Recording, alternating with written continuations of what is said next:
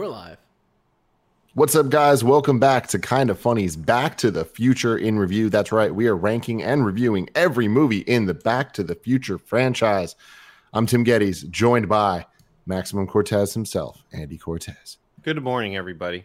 Greg Miller rocking that PS I Love You shirt. Greg, where could people get that? You can get this right now at kindoffunny.com slash store, only in small. So you have to go there and click on the button, say you actually uh, want them to reorder. Nick Scarpino. I'm gonna I'm gonna let you ask the the hard hitting questions here. Greg, Greg, does the shirt come with the black glove?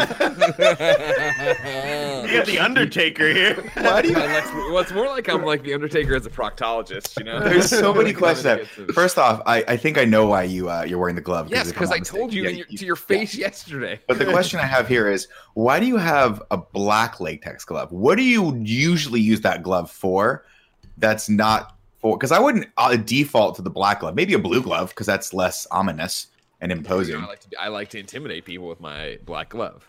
Like uh, You- black is intimidating, white and blue are not. Black. You look a little like like Luke Skywalker, but like during the summertime where he wanted to just wear a t-shirt. He's just hanging out with his friends down by the pool. Yeah. we also have the big dog Kevin Coelho. Whoa, whoa.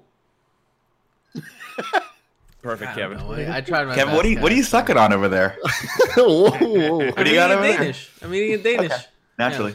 Yeah, it's breakfast one time does. Sorry. Ladies and gentlemen, this No, is uh, kind of funny. it's in review. Uh, you can watch it live every week, twice a week now on twitch.tv slash kind of funny games. Right now, we're doing the Back to the Future and Transformers franchises. Transformers on Fridays, Back to the Future on Tuesdays. Um, And thank God we're doing Transformers to balance out Back to the Future, this this horrible series, Back to the Future. Wait, Mm. no, if it wasn't for the fact that I got to look forward to Transformers 2 on Wednesday, I don't know what I'd live for. yeah, Barrett sent me his thoughts on this one just for fun. He said, um, I'm interested to see if Transformers Revenge of the Fallen is as good of a sequel as Back to the Future 2. I fucking hate Barrett. Yeah, Barrett's got to go. We've all we've all said this before.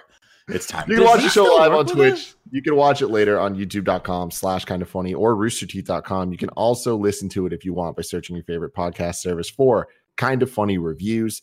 Um, if you want to get the show ad free, you can go to patreon.com slash kind of funny. We appreciate all of you, just like Mohammed Mohammed, Justin Toft, Das Bear Jew, and Blackjack himself helping make kind of funny go in these quarantine times. Uh, today we are talking about Quarantine times. That's good. You That's really good. Yeah. Someone told me yesterday they were like, when all the kids that are born after this are going to be called quarantines. Yeah. That's good. Yeah. That's good. That's good. For real, dude. Today we're talking about Back to the Future Part Two, uh, released on November twenty second, nineteen eighty nine, four years after the original movie. Uh, directed once again by by Bobby Z himself, Robert Zemeckis. Uh, budget I'm a- what's up? Oh, go ahead. Sorry. Continue. You go for it, man. I was gonna say in that in that four years, um, wig technology has not progressed. Why they chose to put Elizabeth Shue in that wig is just beyond me. wow, it was They, bad. they were like, we well, let's try to fool the audience into making think she's the original actress. she So looks her in this nothing like the original she's like, actress. she's like four inches taller. We'll put her in this bouffant. and also, I'm I'm pretty sure like it's it's it seems like she stepped in at the last minute and had not seen Back to the Future because Right. every interaction she has with Marty is just so. I hate to say it, but their their chemistry just wasn't there There's as much as no chemistry. Zero. Absolutely no chemistry. They seem like not even brother and sister. They're mere acquaintances on this time traveling adventure. It's so, So weird, weird. even the, like the first shots of her when they get to the fucking future and they're in a flying car flying through traffic, and she's just kind of like, huh, This is the future. neato. it's like, Yeah. no, motherfucker, this is crazy. Right on. Yeah, you- a budget like, of forty million dollars, a box office of three hundred and thirty-six million dollars, Ooh-wee. Uh, making it the uh, third highest-grossing movie in 1989, the year of our Lord. Um, What were number one? Guess- came on in guess '89. what they were? Yeah, it came on '89. I'm gonna guess Ghostbusters 2. Batman and Batman. Batman was number two. Yeah. Number one, I want you guys to guess. This is a Oh, Greg and Nick game here. I don't. I mean, I. I was a kid. I think Die Hard was 88, Ghostbusters right? 2. Yeah. Or Big, big franchise. Predator. Indiana Jones and the Last Ah. Crusade. Ah. Oh, that was so good. Yeah. So there, there you go. Is that one of the good What a ones? great year for movies. Jesus Yeah, they were Christ. all good except for the last one. Yeah, and he's right. They're all good except for the last one. Because I, I hear a lot of there's a lot of hearsay. There's a lot of scuttlebutt on the internet on the, all these forums. Nick, you're aware of them. ResetEra. 100%. Uh, All the Facebook- chance. No, no, Nick, you Nicole keep Chance, 4chan. Yeah, one through one through through 4chan, and then Pornhub comments. But they say that uh that Temple of Doom is a shit movie. Is this true? No. No. No, it's just not as It's good not as as good. the yeah, as like Indiana Jones, uh, uh, Raiders of the Lost Ark rather is phenomenal. And then for whatever reason, they they made Temple, which was good, and everyone's like, "This is cool, it's fun." And then they went back, they did Last Crusade, and it blew everything away. It is so fucking good, and you're like, "How did you make a, the third? How is the third movie the best in the entire franchise?" And Which they is the one with. Sean Connery? That's the third one. That's the Last Nick is just frozen. Yeah. Nick is Yeah. totally He's frozen. also- He's coming he's in the in oh, ca- now. Oh, cafe Tim too, or Miller too. Everybody's just shitting the bed now. Am I? Yeah, Yeah. you don't look great. Look great. Huh. Boo. Great. Nick, Nick is great. gone. I can still hear you guys. Whoa! Oh my God! Jesus God! He's a robot It's like I was here the whole time. Nick, this is how it, this is how it looked, and they made a movie that was just so good, and it was just so fucking good. like, That's amazing. And just stayed in the air. I As long better as you now? can see my face, it's fine. Are we good, Kev? Should we continue? Uh, I don't know if there's anything we I can mean, do. Yeah, I don't think there's anything we can do. Same So I got a bunch of uh, a bunch of fun facts that I want to start off here because uh, it's a good place to lay the groundwork. Uh, the film was produced on a 40 million budget, was filmed back to back with its sequel, uh, Part Three. They came out less than six months after Part Two did. I didn't Wow, know that. That. I mean, they had a fucking trailer in this for for part yeah. three. I Like, was I so, the full year, though. I didn't realize it was six months. I was so confused by all of that. Like I, I did not know. I, I'm watching the end of this, and I'm thinking, is this something that they added way later on? In in maybe this is like maybe this version on Vudu is similar to when you get like a VHS release after the fact, and they added a bunch of weird stuff to it. Remember when they added previews to VHS movies? That was weird. Or not added, but when VHS movies Dude, had previews, You didn't like that? I always thought It that was so weird much to me. fun. It was such a Oh. product of the time. Blu-ray still have it, dude. What do you? I'll never. That's still It- like that was a a long Blu-rays- thing. Like home video always had like Coming trailers fresh. beforehand. I, Coming it's just soon, it's just a weird thing to me when I think of it because I always think of Ninja Turtles one, and there was always a commercial for Pizza Hut. Makes Wasn't sense, that just the movie? brand synergy, dude? Maybe Did Right? Nick and Nick and Greg? Did you guys see this movie in theaters? Fuck you, bet your Uh, ass I yeah, brother. I must have. There's no way I didn't. If it was Like I 89, said, I don't know I- if I, I saw the being- original Back to the Future in theaters though. I remember being such a huge deal when Entertainment Tonight had the exclusive, and it was Michael J. Fox as his daughter coming down the stairs. That was like their exclusive clip. You bet your ass I was in the theater to see this. All right, Michael J. Fox as what? As his daughter. As the daughter. As his daughter? Don't you? Did, how, did you not notice the daughter was clearly Michael J. Fox? in the future, was it Mom? Is that you? Mom. No. He played Oh Did you know that? Did you know that Michael J. Fox also plays his son Marty McFly Jr. hmm Yeah, I noticed that. Okay, Okay. so that- that's the I big thing is that Greg, I noticed that Easter egg. Right? what you, what you should do is go back and watch them at the table because it's a big deal of like computer technology and like how to tr- trick things because it's Michael J. Fox acting three roles at once. And then fucking, you know who saw it? stuff. Exactly. You know who saw it? You know who saw it? Eddie Greg Murphy? Miller. Eddie Murphy. Eddie Eddie, Murphy. Murphy. I'm gonna make a whole fucking career out of this shit now and Jesus. revive myself. So, uh, two actors from the first film. Oh, actually, before that. Uh, so, filming began in February 1989 after two years were spent building the sets and writing the scripts. That's crazy for the Sets are sets. cool. That makes They sense. are. The- they are Um, two actors from the first film, Crispin Glover and Claudia Wells, did not return. Wells' character, Jennifer Parker, was recast with Elizabeth Shue in the role, while Glover's character, George McFly, was not only minimized in the plot, uh, but was also obscured and portrayed by Jeffrey Weissman in heavy makeup. Glover successfully sued Zemeckis and Gale, changing how producers can deal with the departure and replacement of actors in a role. So pretty much he was asking for for more money. He wanted as much money as the other returning people were um, being offered, and they're like, "No, we'll just give you 125k." He's They were like, crispy, no. crispy, come on, crispy. you know? Crispy baby, work with us. Yeah, So I thought it it was was further, him. right? Is like they what they like. Yeah, he they he wanted a million dollars. They said no, and so what they did is they went and took a mold of his face they had from Back to the Future One that makeup artists had used for making him older, and they made a mold of his face and put it on that actor, and then turned him upside down in the future scenes. Then used old footage of Crispin Glover from the first movie and totally just fucked this guy over. Yeah, to the point I think this went to the Supreme Court, right? Eventually, that Yeah. Won the first one, then it went all the way up the chain. Yeah. and then so because of that, it created new rules uh, with how the, the type of recasting can be dealt with in Yeah.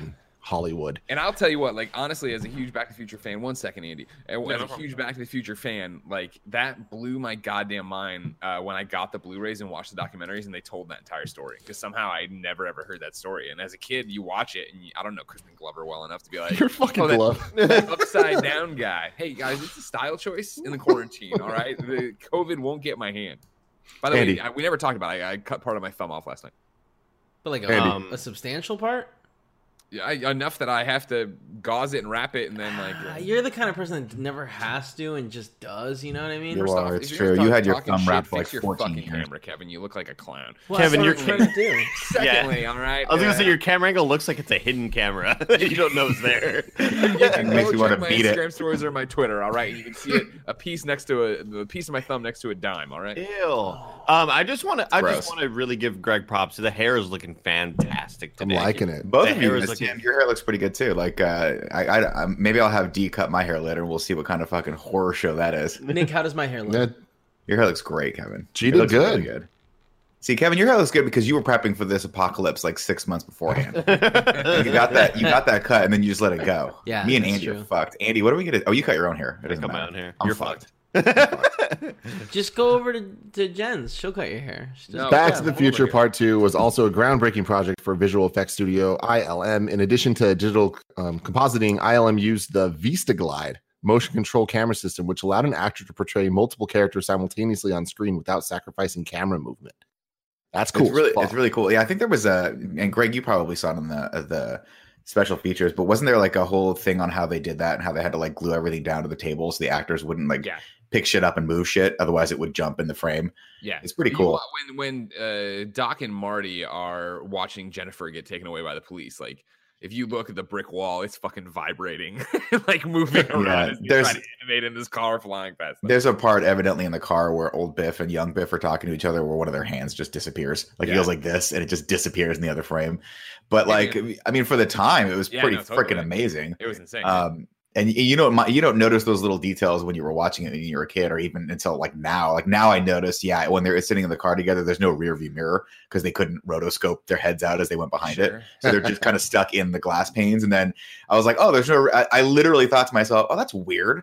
There's no rear view mirror in that car. I remember a shot where he adjusts the rear view mirror and sees Marty behind him, and they just like just shit like that. You're like, who cares? I mean, there's little myths. when you watch the movie in in 360p or whatever, like it's those are it's so noisy you just don't really notice and it. it's scanned four by three, three Yeah. tracking coming across the screen. Like, this look, this looks fucking real. to, to be fair though, when we were all kids, like who gives a shit about the effects? The only thing I gave a shit about was the hoverboards. I was like, that is the coolest thing ever. We're gonna have hoverboards in 2015, and I say we riot because we don't have those We yet. can get 'em. it's still so bizarre because those hoverboards ha- still have such a place in modern pop culture that I feel every year or two years or so there's some uh, YouTube channel That tries says to make one. we're trying to make the modern hoverboard. Is this is this actually like the Back to the Future? And it, it's that like Back to the Future is still so relevant because these videos always come out showing we've done it, and it's always like Boeing comes out, or I remember some. I forgot what car company came out with a recent one, and of course they play a bunch of clips from Back to the Future. So Yeah, that's yeah. where a lot of my knowledge is from. They did a And then special someone could- when we when this was coming out, like that was like either, either like I think maybe they showed Back to the Future again and then did set visits or whatever. But they had an interview with Zem- Zemeckis who was talking about like, oh well, you know, hoverboards did come out, but they so many kids got hurt they took them off the market. And I remember flipping out and my mom like being like, no, he's joking, like this isn't a real thing. I'm like, no, mom, they said it on TV." Call everyone! Call everyone! No, I, so just with- pic- I just picture a six foot like ten Greg Miller being like, "No, mom!" like, so with the the hoverboards, it was claimed at the time that in the four years since Back to the Future uh, was made, Michael J. Fox had forgotten how to ride a skateboard. However, motor skills are not so easily lost like riding a bike. And Michael J. Fox has since stated that this was one of the first symptoms of his Parkinson's disease, and uh, he didn't realize it until later when it was all coming together. He's like, "Oh shit, like that's crazy." It's kind of Doctor's sad. like, you know, It's "Hey, also- yeah, Do you know how to ride a skateboard? He's like, not anymore. Oh God, that's it. Uh, it's also worth noting. I don't think we went over why Claudia Wells um, didn't come back. yeah, no, we didn't, and I, I, I, you know, in my cursory look, I didn't see why. You know, so she Her mom got apparently her, her mom got cancer and so she Oh, had shit. she had to bow out of the role, which is really really sad. Especially since I I always have a special place in my heart for Elizabeth Shue because who doesn't fucking think that Adventures of Babysitting is the Right. greatest movie ever made? Um, but watching her in this role, Yeah, I was gonna say it's How good. dare you. It's how dare you all? But watching her in this role, I actually missed Claudia Wells. I was like, wow, I Oh, actually totally. their chemistry was so much better in that first movie than hers wasn't here. I mean, shout out to her for coming in and, and taking up the role. Um, but it's it's really sad that she wasn't able to do it because, well, that there's two things that are sad. One, that she wasn't able to come back, and two, that they didn't think they were going to make a sequel, so they randomly put her in the car, which was the worst mistake. 'cause Yeah, they totally. immediately You write her gotta out of the think movie. about the things they fucking were like. God damn it! Why the did we ri- do the writer Why said they would later that? regret they ended the first one with Jennifer in the car because it required them to come up with a story that fit her while they could go do interesting things. I'm like, that is so apparent when you watch this Yes. movie. yeah, But that is one of the do one of the only flaws. Now we're gonna leave her on the porch. but I feel like that that motivates the story in a funny way where it like you know n- now they have to put her somewhere. Oh, the cops find her. Now they're gonna go to more uh to um what's his Hilldale. face's house. Hilldale. Lions Hill side. Valley, What is yeah. Hill Valley? You know, I mean, I'm with Kevin on this one, right? Hillside. Where, where we actually get to. It's cool because she's the only character that hasn't experienced time travel yet. So when she encounters all those things in the future, we get to see those things for the first time through her eyes, which is really cool. It just sucks that they didn't come up with a story that was like. It, it would have been interesting to see what, like, how much more Crispin Glover's role was going to be when he was going to be Yeah. there, and like if that had any more to do with Jennifer, because I think they could have made it a little bit more of an ensemble. But there's so much that happens in this movie that Yeah. I mean, even I mean, it's it's hard to it's hard to think what more they could have done with her. Yeah, it's funny because like I I haven't seen these movies in so long, and uh, I feel like so often the rhetoric is like, "Oh, Back to the Future Two is just Back to the Future One again." It's so much more than that. There's a lot of those elements, but like, goddamn, So there's good. a lot in this fucking movie. They they It- it definitely builds introduce it. They introduce so much more complexity to time traveling and consequences to it. Mm.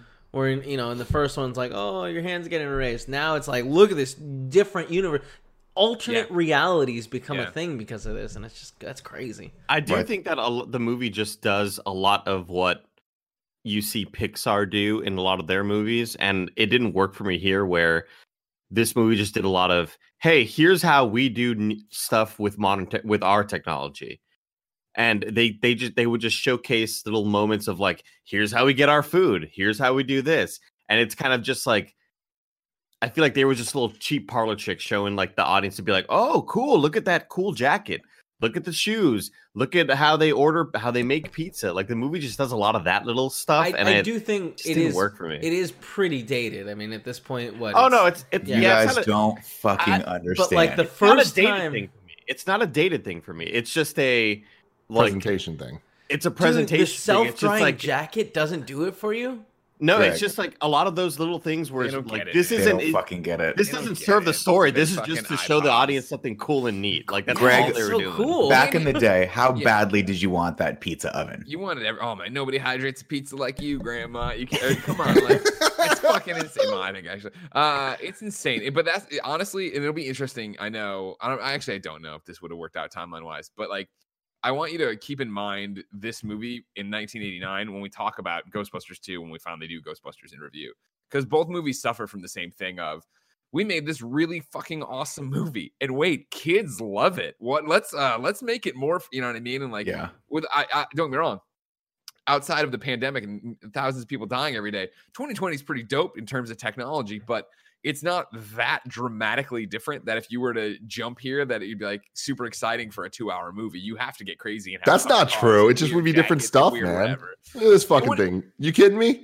phones Yeah, and that doesn't- I computers. You can't show it off the same movie. way. I don't think that plays as fun in a movie, Tim. No, but I I'm with like, oh man, look at this thing, awesome. No, t- to back up uh, Andy's point though, yeah, they did. This movie is a lot more about the fun tech and the showing off of the technology that went behind this movie than it was about telling that really, really, really, really like tight, perfect story. Yeah. And and that's not any, you know, that's not to to to disparage this at all because I actually had a lot. I always have a lot of fun watching this one, but you know, they were smart in that they they they knew they had a great first movie to build off of.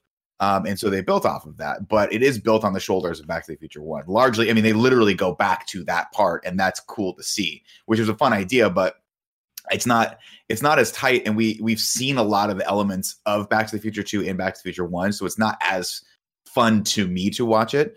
But that's why when I was a kid, I was like, they need to, in order to get my attention and keep my attention, they got to put those the shoes in there and the and the jag and the self drying jacket and those you know the hoverboards and all that stuff. Because that's, I mean, we all. What's the fun of making a movie where you travel to the future if you don't have fun showing off the crazy shit in the Yeah, future? the future's always about the wonder, right? And what could happen and what could be and what we could have. I I'm also with do want to They say could have just done it a bit more like seamlessly. Yeah, the uh, and again when I when I was comparing it to Pixar, Pixar does that a lot. Where like in Monsters Inc. Oh, this is how the monsters. This is how their traffic lights The work. exposition, yeah. Yeah, it's always little things like that. But the um, ah, damn it, I had a, a thread I wanted to go off, but never mind, I forgot. Bad, bad brain, bad brain. Yeah, Nick, talking about uh, them going back to the 1955 timeline, like that, that it's so brilliantly done in this, and I feel like they did such a good job of truncating Back to the Future one and like just giving kind of like the highlights and the hits as they did it, because like we see this now so many times. Like Back to the Future two, kind of like was the first time I can remember seeing a thing of like, oh, we're going back to a thing we've seen before from a different perspective, Mhm. and like now that's kind of just like an old old trick, but like It's Metal Gear. Solid 4, you know, going back to Shadow Moses, it's like that was such a moment because they did it right. I think they did it perfectly in this, where you don't spend too much time there Mm. and everything that happens, you're kind of on the edge of your seat where you're like, I think I know where this is going, but I feel like by the time you get to the end of this, this movie gets better as it goes on. Like, I feel Oh, like definitely. as it like in the beginning, it's really cool. It's cool as fuck, but it's like I don't know that it's amazing. But by the end of it, you're like, this is fucking awesome, and I I'm more like, holy shit, what's going on than I was uh, at the end of the first one. About me- 30 minutes me- in, like near the beginning of uh, maybe the first third of the way in, all I kept thinking was like, this is just such a cash grab. Like I, I'm not enjoying really much of this. It's not very good. Well, you didn't like all the I agree Pepsi with ads. Tim. Huh?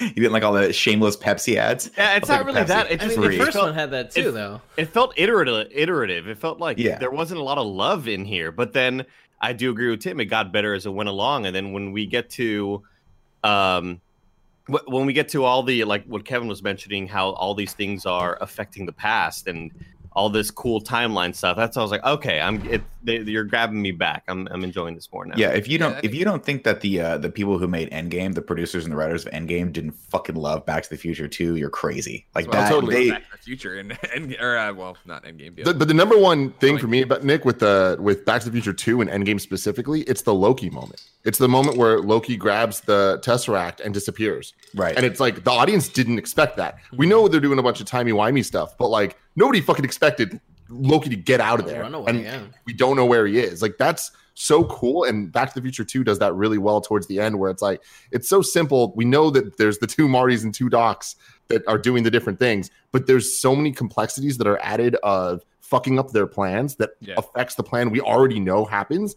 It's fucking cool as hell. Yeah, It's I think cool. uh, for me, I, I like to exactly what you're talking about, and like how the movie gets better. Like once uh our Marty is back in 1955 and has the almanac, and you would think everything's done. When he has to radio Doc to explain that he has the almanac, but B- B- Biff's guys are about to jump Marty from Back to the Future One. That's when it's like, oh my god, like what a Yeah. great fucking movie! Right. Like, all right, Cool. how's he gonna get out of this, but still keep the timeline and not have a paradox and not have everything crash? I've always heard so many references to the sports almanac, and I thought it was just a small little throwaway joke, just like I mean, not a throwaway joke, but you know, similar to how we talk about the sh- the Nike shoes, those really tall, Mhm. like ankle high Nikes. Sure. You know, I thought There's it was just a little there. reference of like, oh, the sports almanac, you could bet on all these games, blah blah blah, and that's such a uh, it's such a cemented thing in pop culture. I didn't know it would be the whole movie. like, I didn't know it would be such a uh, a, a big important plot line. I love mean- the way that, that that carries throughout the movie too, where it's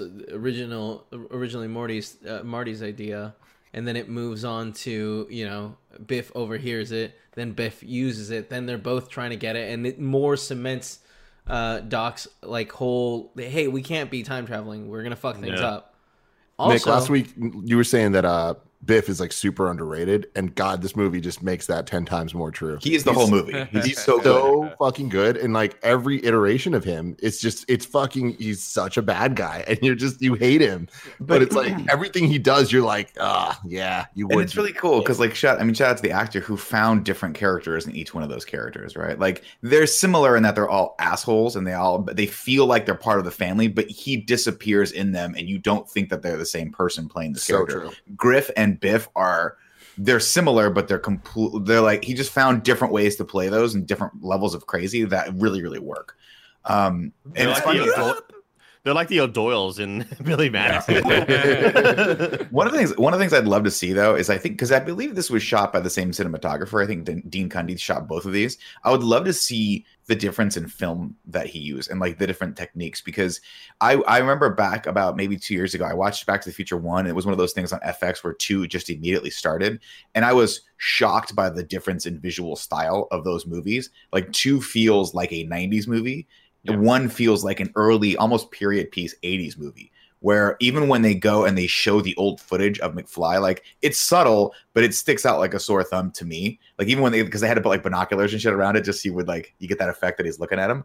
But though that old footage just looks so dated compared to the newer stuff, and then I- I'll be interested to see what three, because three is going to look exactly like two. You presume, right? They were they were filming them both at the same time, right? Mhm. Yeah. It'll be interesting. I don't know. I would love to talk to him about that. Yeah. All right. If he's still alive. One one complaint that I have about the movie is the introducing. Like, I don't, I don't remember them talking about the chicken stuff in the first movie. No, I'm Oh, they totally with that. you. That's totally added. where it's this. just like if only this the this series does such a good job setting little things in that they're gonna ex like you know grow with later, and this is just not one of those things where it's like Yeah, it's a Ah. bummer. why why is this suddenly a thing? And uh, well, It's true. I mean, you have to imagine though, if they, if they introduced that in the first one, that would have been a huge component of it, right? Because his dad was a chicken, and so if they put that in there, it would have had to be part of his character arc. He would have had to get over that that necessity to do that. Whereas, like you know, it's it's much more about uh, you know him sort of. Uh, I mean, I don't know.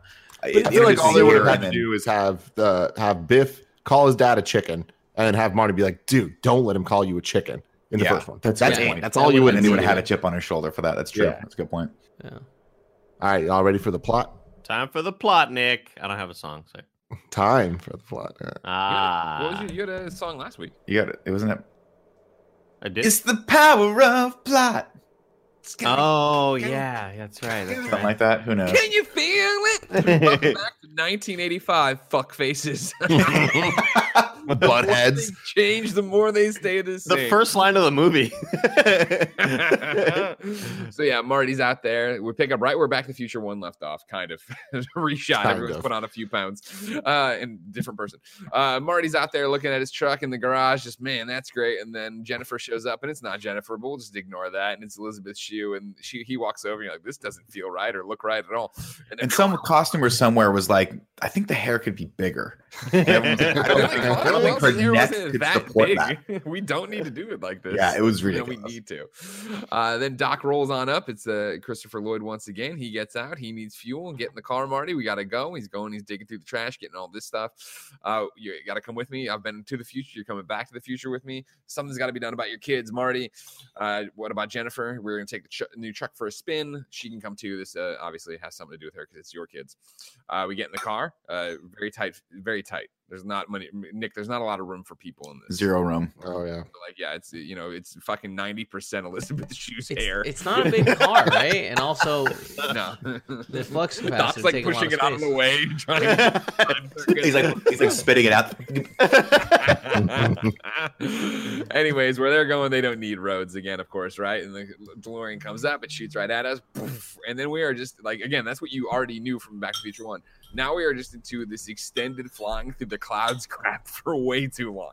Like, See, not only that, I agree with you. That's way too long. I also feel like uh, us seeing all of the shot that we already saw, and granted, we just watched the movie last week. It Yeah. this is why the intro of this movie felt not as good to me because Yeah. it's just like it. We didn't need all of that. Like I feel like instead of getting the the credit scene of flying through the clouds for ten fucking hours, yeah, it could have had like some quick little flashbacks to get us where we needed to be, I, I get do us to the fucking future. I do think that that like remembering that it was ten years apart or four years apart, like that, that's makes more sense, especially in a world where like I don't know, like VHS, you know, not as a thing, right, Nick? When you were growing up, Wait, what do you mean?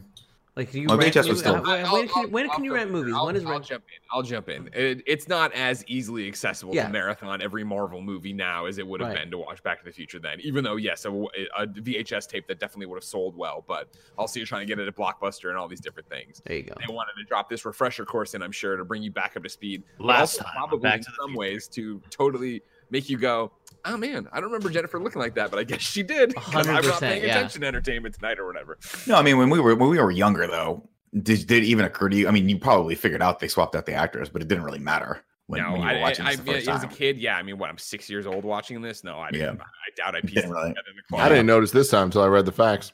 Uh, Yeah, see, So I was wasn't paying attention to that. Yeah. Um. So yeah, we fly through the clouds for fucking ever, and then we pop out, and we're here. We are, and we're in the future. It's 2015, and there's flying cars, and there's flying stoplights, and all this other stuff, and it's fucking pouring rain. It's clearly fucking three in the morning, but they're gonna tell us it's four in the afternoon during a rainstorm. All right, Back to the Future, whatever. Get Yeah. your times right. Jennifer immediately starts having all these questions like, I'm in the future. Oh my God, this is cool. I'll get to see where I live. Blah, blah. And, Doc's and by the way, odd, oddly calm with all this to the point where I'd be like, you know what? Maybe we shouldn't knock her out for 50 minutes. Like she seems like she's handling Yeah, this she's fine. We could handling just tell super her. well. Why why Yeah. knock her out for an hour? and that's the thing, right? Where yeah, like you- Doc's whole shit is like, well, yeah, she's asking too many questions, and like Marty's doing the exact same things, and No, puts the not entire only is- timeline into paradox. Yeah, not only is Marty doing the time, the whole point of him coming back was so that they could affect the future. Yeah. And she's she's like, oh, he she can't know too much. I'm like, Marty's gonna know fucking everything about himself. Are you gonna tell me I go forward fucking 30 years into the future, or how much it was 30 years, right? Yeah, 30 years in the future, and I look at myself, I'm not taking notes on all the stupid shit I did wrong in the, the- last 30 years. the plan was he wasn't going to interact with himself or anyone that was going to talk about his his dad or you know himself. Marty. Yeah, But uh, it's a stupid plan. Yeah, it, it Like, got. with But still, but also no, it makes sense. I He looks just flicks. like his son. His son I looks just like three him. Don't get me wrong. I love Back to the Future as a timeline. This is such a paper thin, stupid plot point to get Yeah, them to go to definitely. the future. I'm like, something's got to be done about your kids. Why? Why? Yeah. Because they're going to jail. I, my fucking life sucks too, Doc. I got in a car accident. Tell me not to race. or I yeah, just that- tell me don't race the car. And Yeah. hey, by the way, on this date, go check in on your kid and make sure he's out of town because don't someone's going to want to your get him life into a fucking fight. su- That's the other thing, Out Marty. Your life town. fucking sucks. It fucking sucks. It And sucks, gonna help you Greg. at all. I'm Doc. I'm worried Bro, about your at the end of this movie, at the end of this movie, he writes a fucking letter that like 80 years later gets Yeah. delivered to him. I'm like, How you gotta cool tell me that, you can't though? just give Marty a fucking like a, a, a quick little like bullet point letter of the five things that he needs to change in his life in order to be amazing. But that's the thing is it, like done. Doc doesn't want him to change it, which doesn't make any sense. Like I brought you here to change No, the it- future for your kids, but you're I don't want you to change anything about your life except that you can change it. What like and it's not even like your kid murdered the president. It's not like he set off a bomb that wiped out Hill Valley. He fucking went to jail for working with Griff. And then your Yeah, and also the reason- jail. the All reason right. your kid went to jail is because it's a shitbag because you're a bad father because you fucked your life up. So let's go Yeah. back to the root of it. Let's get to and the just be like, cause here, hey, right? Let's fix Go it. to therapy so you get that chip off your shoulder for being kind of a smaller guy, you know? But I that's think what they hang Marty, the whole regardless, plot is a bad is going to be a bad father. Doesn't matter what you do with the timeline. On. Well, I mean that's too why he grows up. He grows up in these movies, of course. Well, I spoilers, I guess. You know a lot what I of mean? judgment from everybody. out here. Well, it just doesn't make any sense. It just doesn't make any goddamn sense why this is it. But I digress. That's Paper what thin. in Future. It needed to be something like really, really like like imperative, like someone dies. Not he goes to jail for a year. Well, Who they cares? never does it- they does never it need to fully explain. They never fully explain. They s- he's what he says is like everything falls apart, and he's It traced it family. all the way back to this single event. But like Yeah. he's So already it's- his it's life already smallest- sucks ball sack. Yeah, like it he already out he that got like, the that's real just thing 'cause is again, the- his the- wife actually hates the him. roles. Marty's an idiot. You know, he's dumb. That's I'm what just I'm saying. Like You say chicken, and he's like, time. "Fuck it, let's risk my whole job." What? It's so funny because on my camera it looks like Nick and and Kevin are looking at each other, and Tim is just down there. Anyways, we're All in right. 2015. We're flying. It's night, but it's not night. Uh, Jennifer asks, "What? Too many questions for Doc's like?" He's like, "Fuck you." Neuralizes her to death. she fucking falls over. Her brain is fucking oatmeal now, dude. uh, they land the car in, a, in the fucking alleyway in, in downtown Hill Valley. This is where everything gets explained, like I just said. Uh, yeah, Marty McFly Jr. is going to get in trouble for doing a job with Griff. Here's the paper of him getting in trouble. Uh, he's gonna go to jail for 20 years. Then she'll tr- or whatever. She'll try to break your sister or his sister will try to break him out. She'll go to jail for 20 years. This one event ruins your entire family. Again, ignoring the fact that the Rolls Royce accident actually ruins the family, as Lorraine will tell fucking straight up will fucking tell her granddaughter that's why because she's like i don't think your mother would have married him i think your mother only married him because she felt sorry for him like fuck man that's my mom and dad i'm 15 why are you being this real right now grandma you're about to hydrate his pizza Man, you never, you never heard Grandma, you never heard Grandma Scarpino talk, huh? yeah yeah just fucking laying in letting it letting it know all the Brutal. truth about big lou Brutal. uh, so yeah, they get out. Uh, Einstein's been in suspended animation or whatever. That's great. Uh, they just dump Jennifer's body in this alleyway. In a and again, Hill Valley, not like this section of Hill Valley is nice, but it's still got problems. But we just dump her on some trash, some She'll fine. CDs and like records and shit. No, they were laser discs, which I thought was was. cool. They were all Yeah, I think it was like all the old of laser, laser laser discs. Yeah, yeah, yeah. That's cool. She'll be fine. Don't worry. You just have to go over there to Cafe 80s, meet a guy named Griff, and tell him you you don't want to be part of the job or whatever. Marty's like, Just all say right, no." good enough. I'm also going to take a look around. And, and Doc's like, no, you can't look at anything. You can't interact with anything. You can't do anything. Fuck off. Don't fucking don't do anything. It'll really fuck things Has up. he- Marty's like, I'm not listening. Has he revealed his younger face at this point? Yeah, in the center here, he peels 'Cause off. I really like that. Yeah, yeah, exactly. It's funny because and it's also another interesting way of like we're making two movies back to back here, and we don't want Christopher Lloyd in this makeup chair trying to look older or whatever. And like Yeah. he looked i- i- poorly in Back to the Future one, but then again, I remember being a kid and even now being an adult, he peels it off and it looks exactly the same. Yep. Like great job, Doc. All right, cool. Yeah. That was funny. But yeah, he's gonna be around forever now apparently because you know he's got his whole insides new and all this shit. So that's great. Thirty for you. years. and He added thirty years to his life. Yeah, yeah, yeah. And s- like Bicentennial Man. Remember that movie with Robin Williams? That was a robot. Mm-hmm. I That It was a robot Yeah, that no, turned remember himself he, into a human. remember, but He you became remember president. You were, and then he fucked it like the great granddaughter. Yeah, remember, that was- Yeah. he fell was in love gross. with. Fucked Definitely. up, dude. But remember, gross. and then also in that movie, you remember the chief from Where in the World is Carmen Sandiego was like the president, and on Robin Williams's deathbed as a robot. Yep. She's like, he's the first robotic citizen. Yeah, yeah. It's a very, it's a good movie. Greg, is it a comedy? Is it a comedy? Is it a comedy It's movie? kind, or- it's kind, it has comedic moments. Oh, The ending is not. The ending is not a funny moment. No, it's it's actually really sad because he's choosing to die to like make himself a human. But when you spell it out, It's the it's the it's the occasional I don't know. appearance of the black glove that really does it for you, Greg. Is somebody's phone ringing? Do we have a house oh. phone ringing? All right. So what Yeah, yeah. happens? So yeah, okay. So Marty's like, got it. Doc's like, I'm gonna go intercept Marty, Martin Jr. All right, and I'll I'll neuralize his ass. That way he doesn't fucking pop up and blow this whole operation. Great, awesome. Marty walks out and immediately just starts looking at everything. He's like, oh, don't look at anything. Fuck you, Doc. I'll look at everything. The flying cars, the weird Texaco station. And while all this is happening, the Jaws uh, Yeah. 19 thing comes out. Hol- Holomax, right? They knew IMAX Yeah, is coming. this time it's really really personal or Yeah. whatever. Greg, can you get your microphone a Hilarious. closer to you? Sure. Or- Yeah, you're a little quiet. Really? I got quiet on that? I thought it'd be too loud. You want me to li- lift, uh, raise the gain or I don't know. Uh, You just said you definitely sound quieter than Yeah, you sound a little quieter than everyone did it else. all of a sudden? Or No, No, no, it's just been that whole way the whole Oh, time. okay, You interesting. can gain it up just a little. I'm it up for you then. Here. End up. This whole Yeah. bit's so fucking cool. Of just like I, they nailed the production of what future could look like, and I, I like that they made the choice to not make it scary and dark. Yeah, You know, like this. This is a fun future. Oh yeah, and it's also cool because they took obviously all the things that you saw from that square in '85, and then you saw those transformed into you know 55 1950s style, and then they just took all those familiar things and put them into the future, which is a really smart idea. Because you would assume by 30 years from now, if the if the the place was that technologically advanced, all that old infrastructure would have been wiped out, Yeah. and they would have put those. But they didn't. They put two, like that one brand new building there, and everything else had been sort of retrofitted. So the the the library or whatever it was with the uh, the clock tower has now been turned into the court. Is that a courthouse? Was it? Has it always been a courthouse? I forget what it was in the 80s, but now it's a courthouse. Um, and they've got the mall, the courthouse mall, right next door to it, which is totally, you know, they nailed that future because there's a. I just think it's it's super cool because like it it's in my memory it's like really the only time we see a future that isn't either just sterile white apple Blade store Runner 2049. or everyone's fucking crazy and gonna Yeah. kill you. You on know? drugs. Yeah. So it's it's cool stuff. Um. So yeah, Marty gets Jaws. Also, is this better? Is this a better volume? Did the gain do anything for me? You sound better. Okay, cool. Um, Marty freaks out because he's a clown at this hologram Jaws, and then he's like, ah, and then he- while that happens, then this guy walks over and he's like, "Save the clock tower!" And, it's, but and, and Nick, who is this man? Save the Oh, clock I- tower. He's Jane, the voice of Roger Rabbit. Oh, that it's oh, And I we didn't had walked catch by, that. I think we'd walked by the antique store already and saw the almanac in there, but they also have some Robert, uh, or who framed Robert Rat, Roger, Roger, Roger Rabbit. Rabbit. Another Robert Redford. classic, Who yeah. framed Who Robert framed Redford? Robert Redford. That's cool. That's cool. Anyways, yeah, he's like save the clock tower and he, or whatever they're doing for the clock tower this time around. And then there's a news bulletin that the Cubs have won the World Series against the uh, Florida team, the Gators, because we didn't have a Florida team at the time.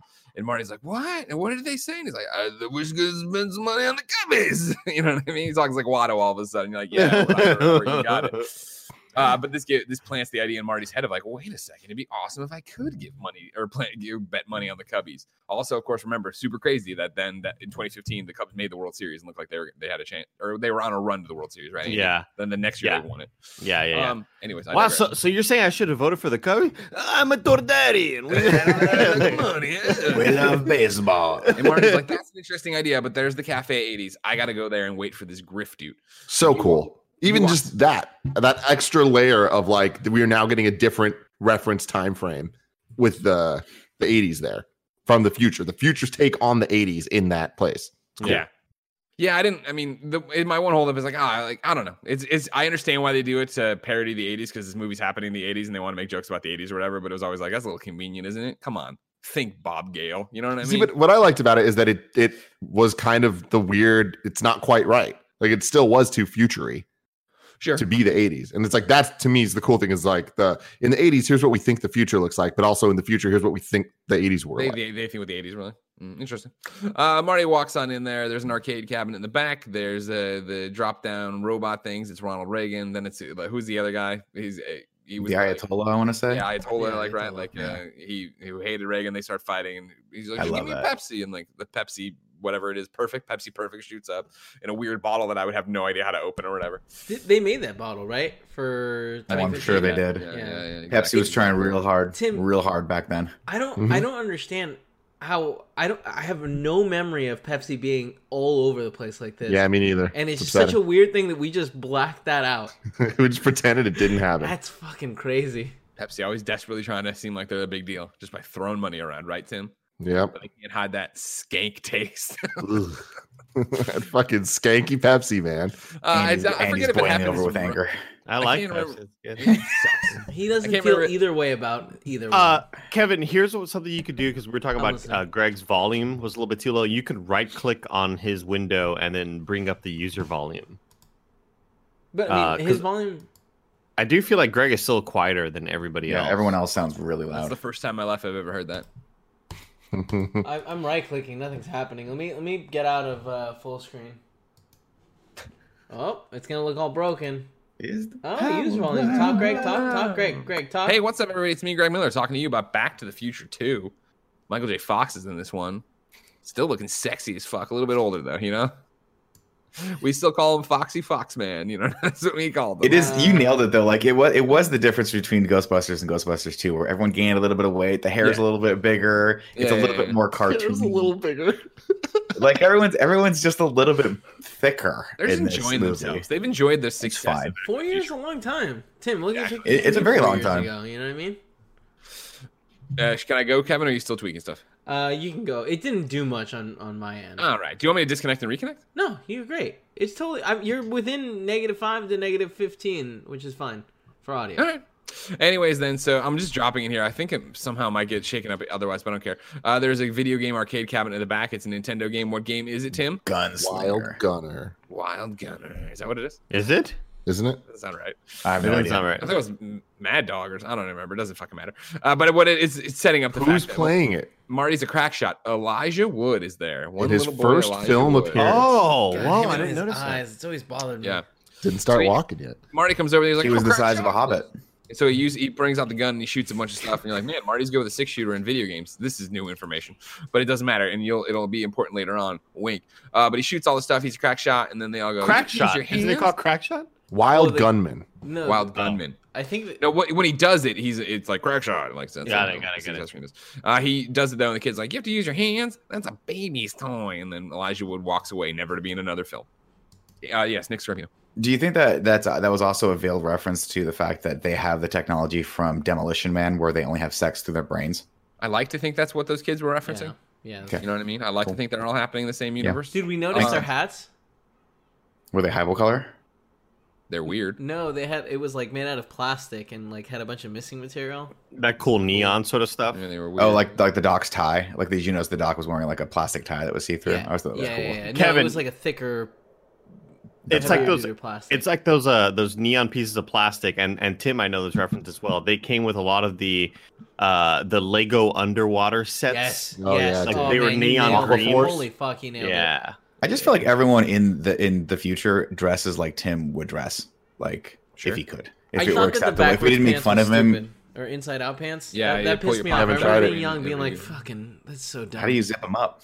Hard. How do you zip them up?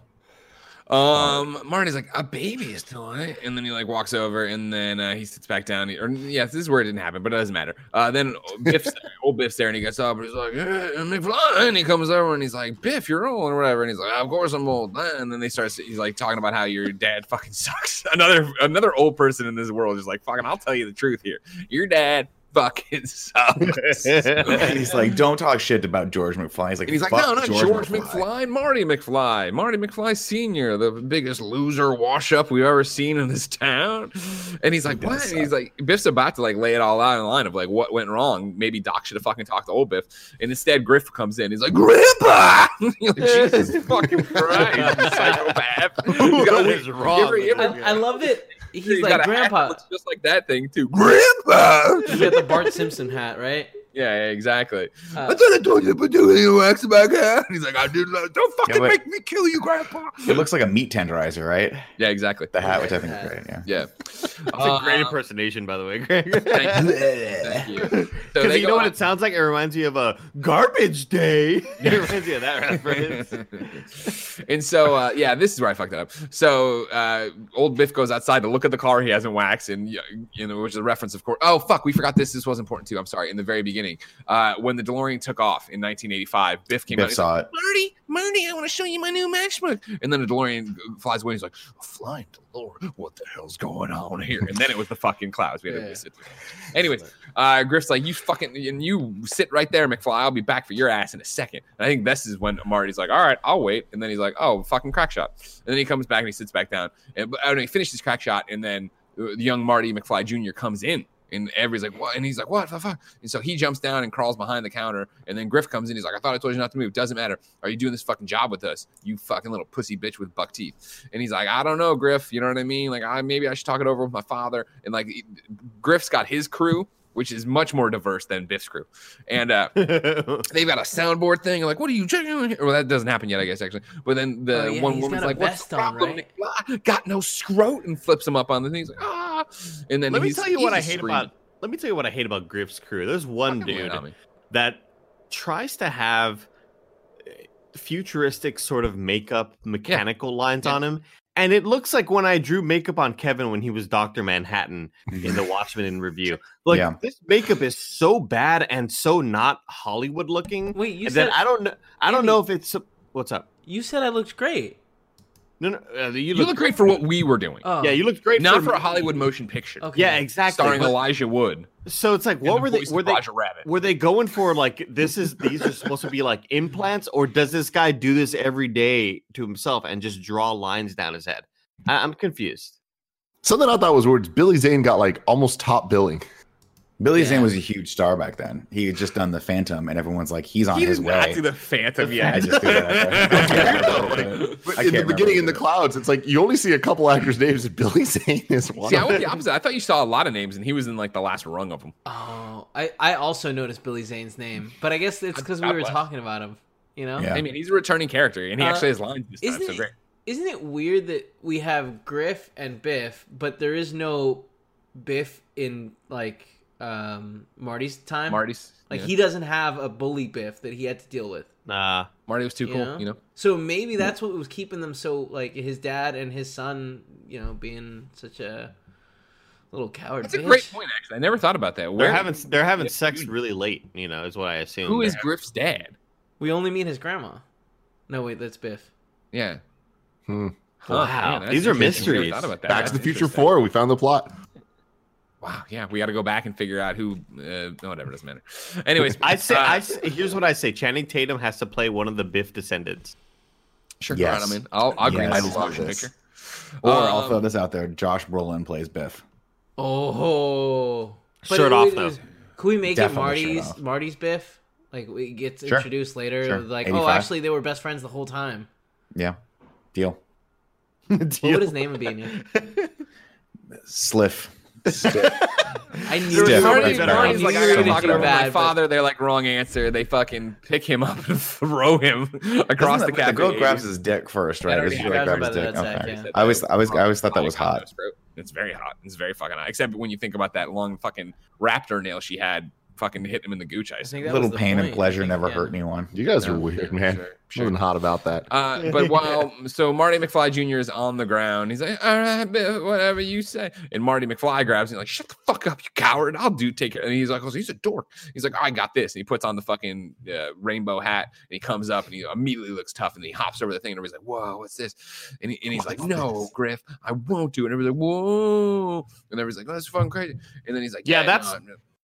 This that that's one thing that didn't really get conveyed super well that oh this is confident marty now. This is like that uh, when he hops over the countertop it should be like whoop his ass again. Like what's the deal? Like this- michael j. Fox doesn't suddenly look tougher. He's not like more muscular and taller now. He's the same fucking dude you know? Yeah. And so this is where we get our introduction to the first chicken thing. Marty Marty tries to walk away, and what are you chicken? And they do the buck buck buck on his little soundboard or whatever, which is cool. And then uh, he comes back over. Nobody calls me chicken. And Griff's got a bat, and he's got it behind his back, and then he gets all tall. And there's a bunch of like almost fights happening here, whatever. And then the bat gets all tall too. Yeah, Bat gets all tall too. Yeah, yeah. And Marty's like, "What the hell's that?" And he pushes uh, Griff down into his crew, and they all domino effect like uh, the guys in Back to the Future. I love that that's his go-to move with uh, his crew. It, it always works because they stand so close to each other. Yeah, know? and so then the music hits, and Marty runs back out into the Hill Valley uh, town square. Uh, Biff's out there working on a car. He sees a girl on what he thinks is a skateboard, and he runs over there and he grabs it. and He goes, "Little girl, little girl, let me borrow your hoverboard." And he fucking pulls the metal tim allen pops up he tosses it down, and it has some really bad CG sitting there hovering. And he's like, "All right," and so he jumps on that, and it's his fucking exact same thing. He starts skateboarding around Hill Valley and shit. And Griffin, his people come up, they're like, and they're like, they're gonna get him or whatever. So they're fucking running around like a bunch of morons chasing this idiot through the square. And Biff has a great line where he looks around and he goes, "Something very, there's something very familiar about all this." Yeah. Um, and so yeah, they're running away. Marty's still skateboarding. A fucking flying jeep comes in. Marty uh, tries to grab onto that again, like he did in the first movie, and then grabs the like whatever waterboarding uh, thing when you go out and you do water sports. He's getting Waterboarding. dragged behind Not that. waterboarding. Definitely not waterboarding. Yeah, yeah, yeah. yeah Yeah, that's a So he's sport. scooting all fucking around this place, uh, usual as usual, going in a fucking circle. And then he's like, "All right, cool. I'm going to try to go across the water here in front of the the clock tower. And I think it is the courthouse. Am I wrong? Uh, and he's like, and then he gets Well, that's the courthouse for sure in this time period. I don't Yeah, know what yeah, it was in, in 85. And so then he he's doing fine for a while, skipping across some rocks, but then he gets into open water and gets stuck there. And that's when we get the best line. McFly, you Bojo. Hoverboards don't work on water unless you've got power. And everybody's like, here we So fucking good. go. And that's when Griff gets finally somebody fucking tells Griff exactly what to do. He goes to his car and gets out the fucking mad dog or whatever and drops that. It's not the. Mad Dog, but it was What is supposed it? to be the Mad Pitbull? Dog. It's Was Pitbull. it Yeah, Pitbull? it said Pitbull on it, but it had But- a mad dog. Yeah, there was a there was a piece of trivia I read that said that uh, they were thinking about calling it Mad Dog, but they weren't sure. Like I think they thought of it too late because Mad Dog comes back as. Yeah, don't- future no spoilers, no spoilers. spoilers. Okay. I also I want to give a quick shout out though. I just looked up the cast of people that are his minion. Yeah. And two of them I don't know who the hell they are, but one of them was Jason Scott Lee, who I never recognized in this film. And if you're not familiar with him, he would go on to get famous by playing Bruce Lee in the uh, biopic Dragon, and do a Hmm. few other movies after that.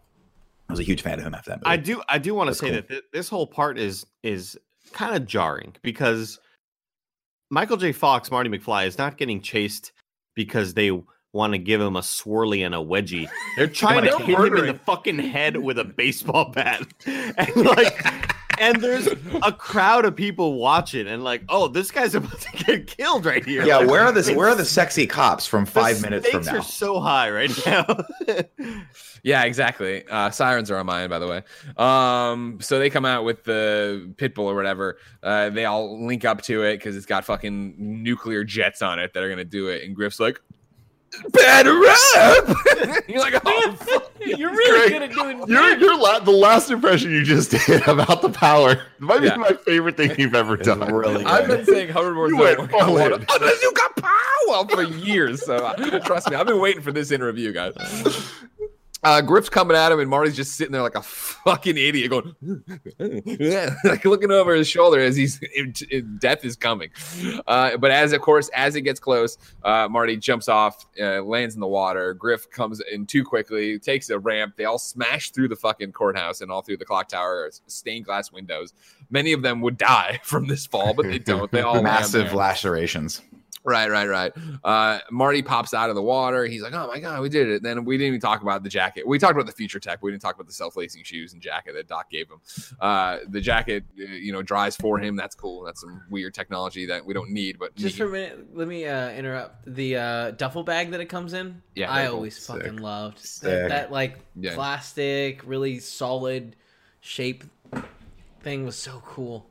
And he hits a button and it goes clear. That was so cool. So Yeah. cool. It's like CIA Um, glass. so now, yeah, uh, Marty got away scot free. He's drying off. Uh, Biff's getting arrested in there for smashing up the courthouse. And Marty's like, perfect time for me to go to that antique store, buy a fucking book, and make a better life for me and everybody I love. He also goes to give back the skateboard or the hoverboard.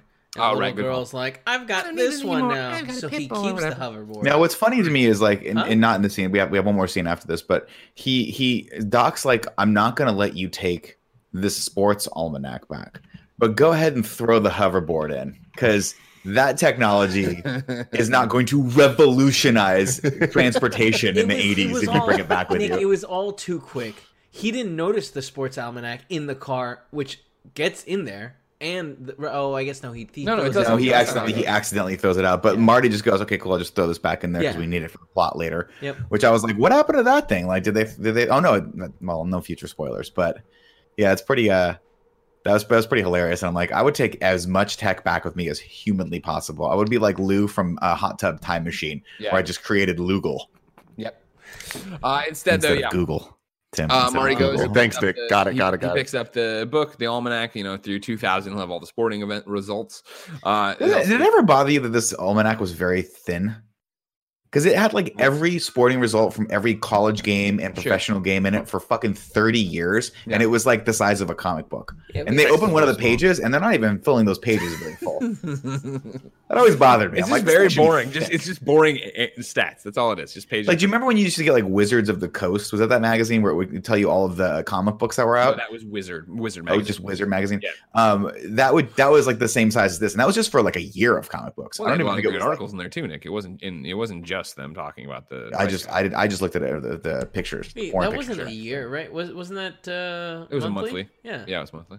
Well, there you go. Even case in point. But again, I'm saying there was more Look at things in Wizard magazine than just the price gap. How many right? fucking pictures of Wolverine you got to put in there, bro? Come They on. put a lot. Do you remember when Overstreet's fan went out of business and they were really sm- they were they were they wrote a salty fucking letter being like we fucking originated the price guide but nobody cares we're out of business because they were mad at Wizard for you know I digress. Um, what? buys the fucking book. We get a joke about a dust cover and then a dust buster again. Like it's too much. It's too much 80s. We we, we thought we'd never peak outside of the 80s. Bob Gale, get it together. Then we go out. We get reunited with Doc. Totally, it worked. Don't worry about it. Like uh, you know. uh He's fucking in trouble or whatever. They look at the paper. The thing changes from Marty getting Marty McFly uh, Jr. getting arrested to Griff getting arrested, saying the glove. As he says that, as he says, you know, he's getting a, he was framed. We see the USA Today bot get it because, of course, newspapers are still going to be huge in 2015. Um, then yeah, Marty's talking about like how you know uh, his uh, kid showed up and changed the whole plan. He's like, "Fuck, I thought this." and Doc's like, "I thought this might be a problem. I used all my juice nuking your girlfriend's mind. I didn't have enough to nuke your fucking son's mind either. Got these. I wanted to turn these people into fucking blank slates, but now I got these idiots walking around." Not to mention, I don't even know if Doc had added 30 years. Do you think Doc never ever interacted with the McFly family in the future? He just knew all this from afar and he never went to talk to Marty. I mean, he's still. think Mar- walk up to Marty Marty should like, know, right? Like Doc." th- that's one of those things that like Marty should be like, "Oh shit, hey doc, you just left uh 30 years ago. Did I? Yeah, you would just- you would think not he'd knock on the door yeah, because he's like, not he's not in the future. Or is he? There, there is no Doc Brown in this future. He took himself out and traveled to the future. So this is a that like timeline a- has no Doc Brown. Yeah, so the, technically speaking, then it doesn't have a Marty either. This is a big, big discussion that me and Tim have had for Yeah. Tim looks years. skeptical. Why wouldn't it have a Marty? Oh, because he took him Because out of Marty the Marty's also, also travels gone. in time, and so he's missing. but they know, but he knows he's gonna get back, right? They know they're gonna get back. Well, so then it's not traveling to the future; it's traveling to an alternate timeline where Marty never left. You know what I mean? This is a good Back to- point. and so This is the problem with future this is The whole travel. thing with Endgame, Yeah. where they explain time travel in a way that we're all like, oh, fuck. Yeah, yeah.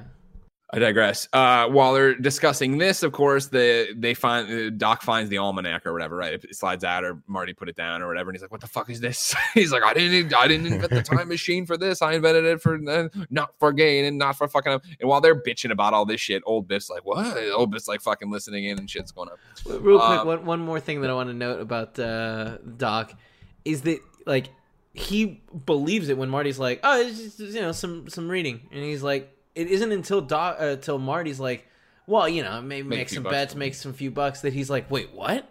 It's just it's, he's such a like innocent guy. He's a pure just- soul. Yeah, I like that. But is Uh, it he fought the the whole point of Yeah, that's hilarious. Well, no, yeah, you got to deal with terrorists. You're trying to get some plutonium. That just happens, It's- Tim. I don't know how how it else do you get plutonium.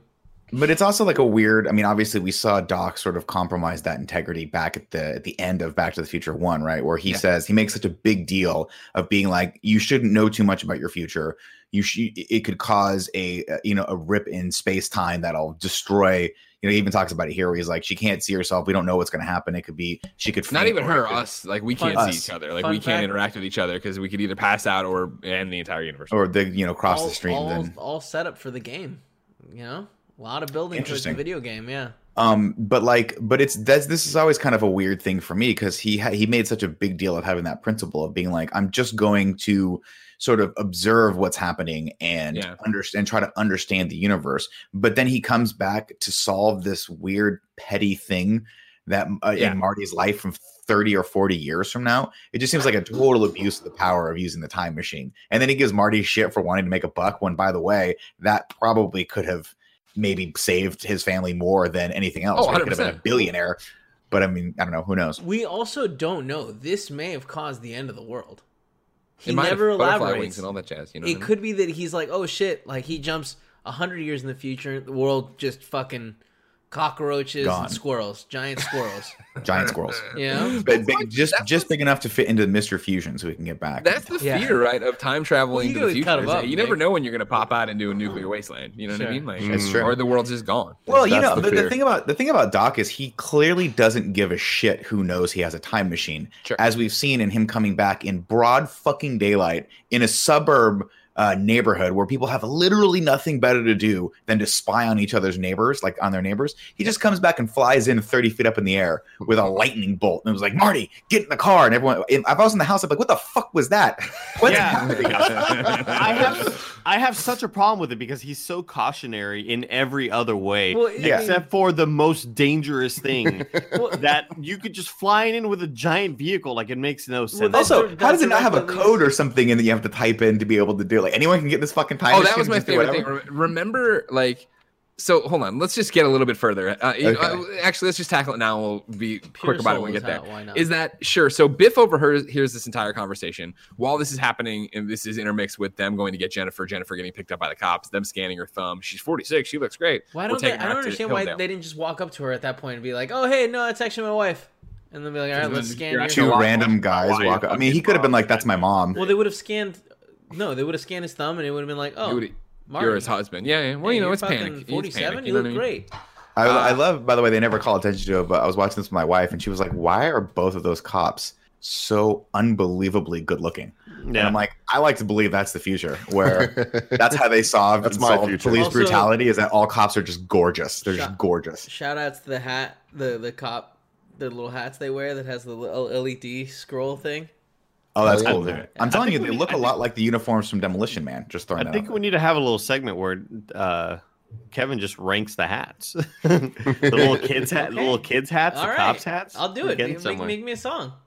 Michael J. Fox has a hat as well. Here's something I want I wanted to verify before I said it. You know who one of the hot cops is, don't you, Nick? No.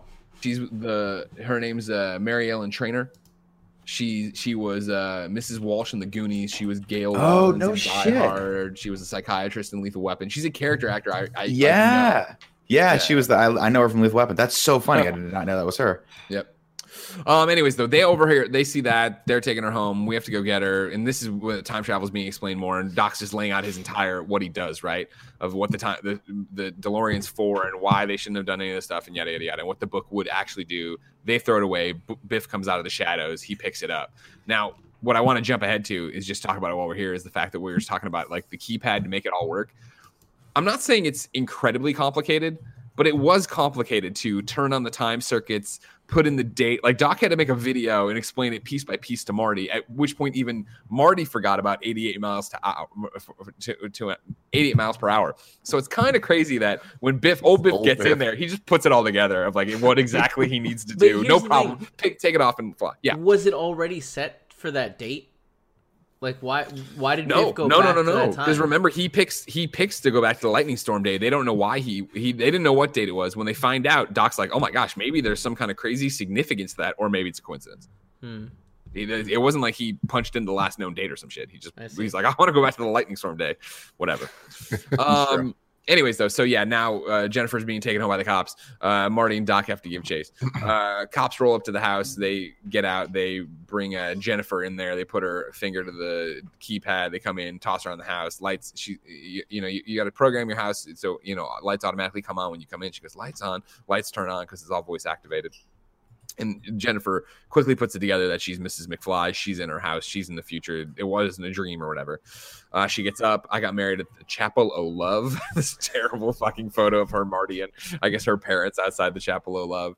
Uh, this is when, yeah, to shock Andy, uh, Michael J. Fox is upstairs as the daughter, and it's like, Mom, Mom. Uh, the doorbell rang uh, when she was trying to leave, and she couldn't figure out there's no uh, doorknob. So she ran and hid in the closet.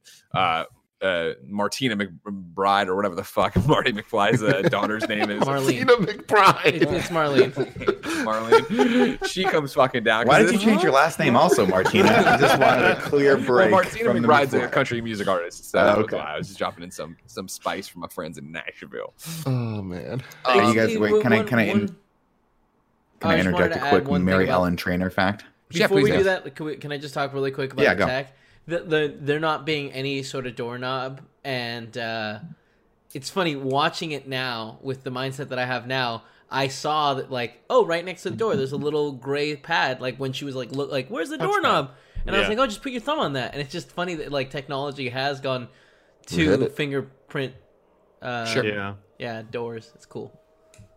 What's your Ma- Mary Trainor? Uh, Oh, Mary Ellen fact. Trader, an actress who appeared in all four Lethal Weapon films and in several movies directed by her then husband, Oscar winner Robert Zemeckis, has died at the age of Oh. 62. Huh. She's dead. R.I.P. She's dead. No, Robert Zemeckis is dead. dead. No, she's dead. Oh, she's dead. Oh wow. Wow. Yeah, how'd she she- there's an article from uh, I just looked her up. There's an article from Hollywood Reporter from 2015 saying she died at the age Oh of my 52 God. or 62. About the movie 20, eh, 2015. This movie had it been 20. Crazy. Everything's 2015. How'd she go? Snake bite? Uh, Yeah, it's I don't. I'm not looking, but I'm just gonna guess Fight Club. I'm gonna guess Fight Club. right now, her fucking grandkids are listening to this. They're just like, I just want to think of, I want to kick up my heels and not think about my dead grandma. And here we are talking about the old snake bite that got her. You know what I mean? Nima, Why do you have to do this every time? Because one day it's gonna work. He needs beef. one day we're gonna get somebody. exactly. We're gonna start beef with someone's grandkid, some I rich think we want to grandkid. get anyone. You know what I mean? Back to the Future is just the Back to the Future movie we make isn't us about time traveling. It's all it's just us pissing off Back to the Future cast members. grandchildren. Why are Marty's genes so damn strong? You know, his kids both him. Oh, Yeah. oh, oh, oh! I thought you meant his literal pants. So did I. Anyways, uh, the, uh, Martina McBride opens the fucking door, and it's it's uh, Grandma Lorraine and uh, George uh, George McFly upside I was upside so down. Not really Chris. Glover. Because they just look terrible. They like she sounded awful. I was like, what is going on right here? This is not good. Well, that's the funny thing about it, where it's like I thought you know, even as an adult watching Back to the Future one, that the kid, you know, I'm using quotes, but the, you know, the young actors did such a good job of aging up into, you know, depressed alcoholic, whatever, not great parents or whatever. And then, yeah, this, uh, uh Ta- oh, not Téa Leoni, uh, Nick, help me out. Lea Thompson. Lea Thompson's like portrayal here is like literally what me and my friends would do if we were making like a school play, and it was like, now Yeah. you're old. Oh, all right. Well, I'm walking like you know what I mean. Like, exactly, exactly. It's not good. But anyways, yeah, George threw out his back. That's why he'll be upside down this entire fucking time and not talk much. Great, cool. Uh, yeah, Lorraine's uh, walking through the house or whatever, talking to Martina, and this is like I was talking about before of like, yeah, the, the Rolls Royce ruined his life and all this stuff, and Jennifer only married him because she felt sorry for him and yada yada yada yada. And so they go into the kitchen. Uh, this uh, causes uh, what's her face uh the Jennifer to come out and look a little bit and then Marty McFly Jr. walks by and goes nice pants mom which is a weird thing to say checking out your mom's ass in these 80s jeans but okay. We we She's built like, it up though. mom and she goes back into the fucking thing. Um then so she's in there and like this is i'm putting a whole bunch of stuff together because obviously outside doc and marty have shown back up. Uh they're like oh man we live in hillsdale. This is it's a hills hilldale Hill, hilldale right? We live in hilldale this is great oh man I, I gotta check it all out doc and he's like you ain't fucking look at anything marty how goddamn clear do i need to be I like he's suddenly car. turning into Do Rick. not be a fucking child and leave the car. All right, the existence, the fucking universe. You've you've been through a week of this living hell of being in Yeah. the wrong time period of paradoxes. Sit on the fucking hood for two Yeah, wait. goddamn seconds. Real went talk, like, the future. That's the funniest thing to think about is that Marty just was in 1955, right before this. Like Yeah. he's going through a crazy He's ass having time, a man. 14 day uh, bender here. He right? is traumatized. exactly, exactly. So Marty's like, totally got it, Doc. I'll just sit here. I won't interact with myself and cause a paradox. Don't worry. Back in the house, yeah, Jennifer is like, a Mom, and she goes in. Then while she's in the closet, uh, Marty, old McMarty, shows up and he walks in. Hey, hey, hey, Dad's home. King of the castle. Well, that's actually the thing going. King of the castle, Lord of the manor. Like I want Kevin program my house to do that when I come in. All right, because I, I- want that fucking thing. I think you can. You can tell it to greet you in certain ways. Well, Alexa will do it for you. yeah. really. You just have to what do I tell have to it. say? hey, Oh, what's up? Echo. Call me Lord of the Manor. Ah, you fucking bitch. Yeah, 'cause, All right, so uh, tech isn't there yet, like it is Google in their Home calls me uh, Big Dog, Big Kev Dog. No, it doesn't. I, I swear to God. Fucking make it do it right now, coward. Tell it to call you by your name. Hold on. oh, you're gonna get. You're gonna. This is activate gonna someone flip with What's the whole my stream. nickname? Ugh, no, say it. You. It, well, hmm it, we is, can't that's- read it. text on the screen, all right. what does it say? It says Big Kev Dog. You are your name. Tell it to Big say Kev your Dog. name. Tell it to say it. But Say say, my, my name. name. Say my name. Oh, I have it. I have the audio off. Say my name. this show sucks. Your name is Big Kev Dog. There you go. There you go. Wow, we got there in the end. So when, when I Um, when I say uh, good night, it, it always says good night, Big Kev Dog. Cute. Yeah. Um, I forgot that when uh, Marty Jr. came home, he, he walked in the room. He's like, "All right, TV, put on channel 67, 80, blah, blah, blah, and it's all this fucking and the Weather Channel." And so then Marty comes in and nobody greets him. And he's like, "Oh, he's all pissed off in his double tie." And so Fucking double ties. Love he the commitment to there. it. Yeah, yeah. What, what a future. He walks over, watch some t- some TV, son, huh? Uh, nice change of pace, or whatever. And then he and then he goes and talks to his and then it's dinner time, and so they're all sitting at the crazy table, and this is where they're all interacting or whatever. And this is where yeah, Lorraine hydrates the pizza, that fucking Pizza Hut technology we all, all want desperately. So 'Cause That pizza looks good. The pizza looks fucking good. It's How good would that be now when you don't want to get stuff No, delivered because people the- are touching the- it? The bell pepper looked fucking weird on it. It was just one side of just bell pepper. What the Kevin, fuck? I'm glad you? I'm glad you brought that up. It's because bell pepper does not belong on pizza. No, it is no, a fucking hold on, travesty, hold on a and I hope hold that bell on. peppers God die. Damn it! I knew you were gonna say this. Terrible. My favorite pizza is sausage, bell pepper, and onion. Yeah, that's gross. It's not gross. And it's onion. delicious. It's Yeah. gross. You know what the pizza looked like? It looks like when you walk by, uh, and I've noticed like a lot of Japanese restaurants do this. When you Oh, walk by, sure. The plastic, and they have the they have the plastic display. This that's Yeah. what this pizza looked like to me. Nobody hydrates a pizza like you, Grandma. Um, so they sit there and they have this conversation, and Jennifer's not home, and it's clear there is trouble afoot. You know what I mean? And Lorraine's like immediately reads You into think it. she's of like, cheating? hey, Yeah, trouble afoot. Yeah, probably. she's banging Mr. Fujitsu. Or Griff. yeah, whatever the boss's Biff? name is. Which one's it? Griff? Yeah. No, well, Griff's the kid now. Whoever Yeah. Biff Jr. Is, right? What? Spiff. Yeah, Spiff is who. Yeah. No, no, I'm saying Griff. And I'm saying that's a kid. That's fucking No, predator he's shit. he's 18. That's fucking predator shit, 18. Kevin. You better keep that She's under only 47. and key. You got all that right, big buddy? long bat. You know, Mm. No, don't make those noises, Greg. No, don't Andy. support him. Mima, bring the bat. Why are you talking I feel like we've we've lost Nima. Like who, I've lost all reference for who these. who are who's who in this cinematic universe in Nick's head? that's the Greg and I grandma. got Greg. that's Greg and I have it all put together. It's not hard, all right? Every movie. grandma in Nick's mind is Mima. Which one are we talking about? No, no, Mima, right?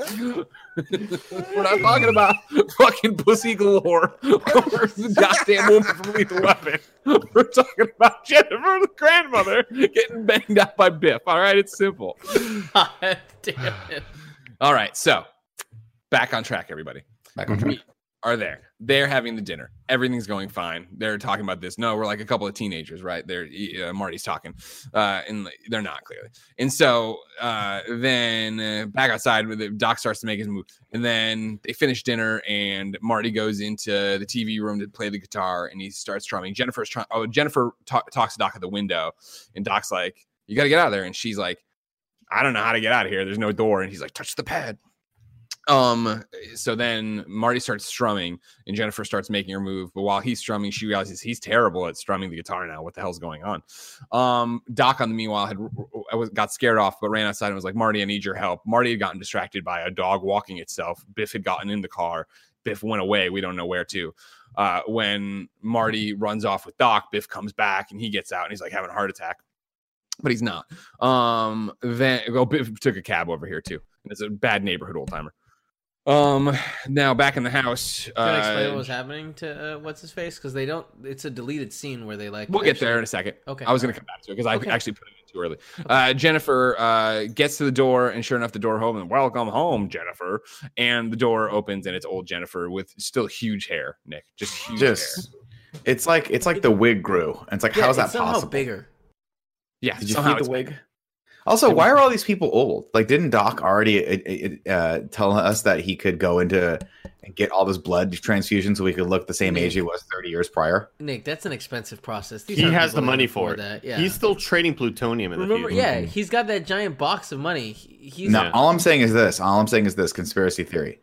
Do you think Doc was like, Marty, put that almanac down? Meanwhile, he went back to the future, grabbed it, and now he's fucking balling out. No, he's much smarter. He's How's going he to the paying future. He's going to the future and, and, and like buying some weird obscure thing that's very normal, going in the past and selling it because it's actually Oh, you know, Oh. uranium you know, 14 or whatever it is. All I I'm would saying say is, much do you think smarter. he- The how do you almanac plan worked Yeah, it definitely worked. flawlessly. No, it- yeah, no, well, I feel like Although at a certain point, the, the like the FCC or the SEA or whatever, you, or S- you have to SEC imagine that they would be like, looked into you it. can't bet anymore. This we is saw what illegal. happened. Whatever they you're doing, didn't do that. Yeah. Well, no, I, I think do- what happened is he got big enough fast enough that off. they couldn't stop him, paying people off. I do want to say that when uh, fucking what, what's her name? Um, Mima. Jennifer. When Jennifer meets old Jennifer, and they bump in, and it's like, I'm young, I'm old, and they both pass out. Or whatever. At that moment, I said, "This movie sucks."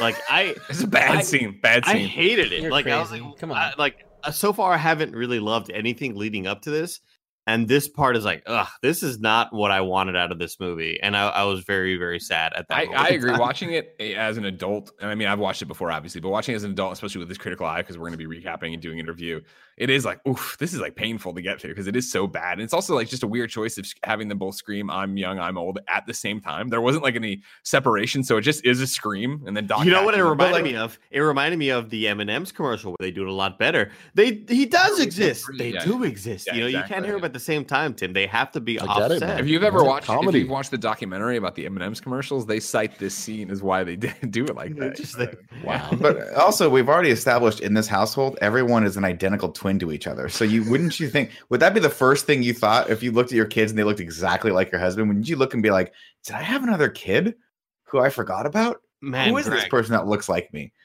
Now Oh. all I want is like a 30 part Ken Burns documentary about the M- M&M's commercials. John Lovett's getting involved. I or just want some deep M&Ms. dive. Um. So yeah, Doc catches uh, Jennifer. Marty helps carry Jennifer back to the car. This is yeah. Biff has already brought the car back. Biff Didn't, wanders did off. Marty already like get he's happy. fired? Did he get fired already? Oh yeah, you're I- right. I skipped that. I'm sorry, everybody. Yeah, 'Cause I- Needles yeah. Flea from the Red Hot Chili Flea Peppers. from the Red Hot Chili Peppers. Just Yeah. cameo. conference is in and is trying to pressure Marty to do something illegal and swipe his card. That he does another chicken. I'm not chicken needles, and he scans. Here's my card. Scan it. Thanks, McFly. See you tomorrow at the plane. And then it ends, and then it's just immediately McFly. like this fucking super intimidating. Like when you're a kid watching this, I'm like, God, I don't want ever want to work. I don't want a boss like this. I don't want to work. But I I also don't don't want my boss to be able to just randomly video call and FaceTime me whenever he wants. That was yeah, just exactly. I was like, well, he was listening that? in on the transaction or Yeah. whatever, right? That's Yeah, like so wiretapping. That's what John You're fucking fired. Marty for. tries to say that, yeah, no, no. Marty's like, no, no, it was a sting. I was on the inside. And it was funny. And he gets fired. It prints on every fax machine in the house to really drive home the point or whatever. In- including Jennifer the grabs fax one out machine of the closet. Yeah, in the exactly. closet. Yeah, why not? Genius. Uh, then as she's leaving, yeah, Lorraine came out. What is this all about, Marty? And it was, oh, it's a prank. It's a prank from the office. And they go back in the kitchen. That's when she escapes. That's when all the stuff I just happened. Uh, yeah, when Biff comes back, it looks like he's having a heart attack, and that's how they leave it in it. But as Kevin points out in a deleted scene, it's actually him disappearing because he's gone back and changed the timeline, so he no longer exists. Which, Which is smart that 'Cause they he- took it out. yeah, yeah because uh, it doesn't make sense of like the, the so the entire reality they're in wouldn't exist anymore. Well, Well, I mean, that- that, that that's might- the case. Yeah. Well, That so- might exist, but he he got taken out because he dies Yeah. in the in the in the eighty five. He gets That's shot by thing that- Lorraine. Yeah. oh, really? I don't know like, this. I he was disappeared. You know, that was the whole reason that he's dis- he disappears because he's dead. He's dead because Lorraine, in some between those two times, she shoots him and kills him. Yeah. So I don't know if that But was supposed to be like a deleted scene scene. I don't know. I- I just read a piece that's, of trivia That's not a said real scene. I think that might be something that the that Robert Zemeckis said later. Oh wow, no, I never knew that. Yeah. Fuck, you blew my mind there. Awesome. So smart that they. I, I just chalked it up to like the stress of the time travel was too much for his Yeah, body. totally. His old ticker couldn't take it. Yeah. Uh, but so yeah, Marty and uh, uh But oh, he know that broke it's his not cane getting out. physically stressful at all. He's just in a car. It just gets Well, I cold. mean, you know, he doesn't. It I mean, does, he, and it gets he had to really keep a hot, lot of things moving. You know. well, also uh, like you know he's old as fuck, so he just had a heart attack. Okay, so mm, Marty, Jennifer, and uh, Einstein and Doc get in the fucking car. Let's get the fuck out of here. They get up into the clouds. They shoot back to 1985. Uh, they come through and it's like all quiet and they're like, "Are we back?" And then a fucking jet almost runs them over. like, all right, we're back. I'm like, yeah. So they land. It's now nighttime in this uh, uh, 1985. Uh, they go to Jennifer's house, just fucking uh, dump her on the fucking porch, and like, There's graffiti everywhere. That's your It- first sign. there's This is not good. graffiti, there's bars in the windows as Marty calls out. And again, like as we will soon see with see with Marty going around in 1985, it's fucking Mad Max. Like you would have noticed it's I- unless you came in directly down onto their driveway and directly out. I have no idea how you would have missed any of this doc. Uh, they miss it all though, of course. Drop Jennifer there and like, oh, don't worry. When the when when she wakes up, she'll think it was all a dream. It's a perfect plan. You go home, you get your truck, you come back, you wake her up, and totally make sense of how she lost nine hours here. perfect. She won't have any questions. Great. She got drunk. Great. Uh, Doc gives Marty a lift home. Uh, Marty gets out and he tries to open the gate, but the gate's got a lock on it. He's like, who put a lock on this? Climbs over the thing and then goes through his window, thinking he's pulled off the perfect crime. And in reality, pops into a little girl's bedroom, well, a ch- children's bedroom. There's a little girl and a little boy, to which the dad immediately comes in with a baseball bat. And Marty's like, I'm in the wrong house. You're damn right. You're in the wrong house. It's like, fuck. swinging for his fucking head. Totally. Well, yeah, this is a home intruder, right? This this Yeah. makes more sense trying to kill this guy than Griff trying to kill him in fucking Yeah. broad daylight, right? Fair. Definitely. And so uh, Marty gives, they give chase. Marty gets out into the street, and it, it, it's really well done. I hadn't noticed it because I'm stupid, and so's Doc apparently. But when he was driving up to drop Marty off, every home has a for sale sign in front of it, all from the Biff Enterprises or whatever, except Mhm. this one. And that's when the guy yells, you know, you, you tell him, you you can tell the the real estate company I'm not selling no matter what they do, blah blah blah. And Marty's super confused, and he's running around. He's like, what the fuck's going on? Uh, and he's like, it's got to be the wrong year. And he's because he's walking. There's like a fucking police car that's been abandoned and like T-boned somebody. There's fucking chalk outlines for Bruce Wayne's parents. Like everything's like the Last of Us. There's nothing. Yeah, there's nothing scarier, by the way, if you're going to paint that horrible post-apocalyptic future than like derelict police cars. Mhm. Yeah. How that that that just like that image right there sells it so well for me. Where I'm like, Yeah. wow, they're so Andy- overrun they can't even pick up their car. Andy was saying uh, a second ago that the scene with the, the the two girls was like really bad, and I feel like this is the moment that it flips, where it's like now from here on out, I'm like this movie's really good. Same. But I feel like everything before this was kind of like it, it was either just cool, like future cool stuff, but it was like, oh, this movie's not great. But now it's like this movie's fucking awesome. yeah.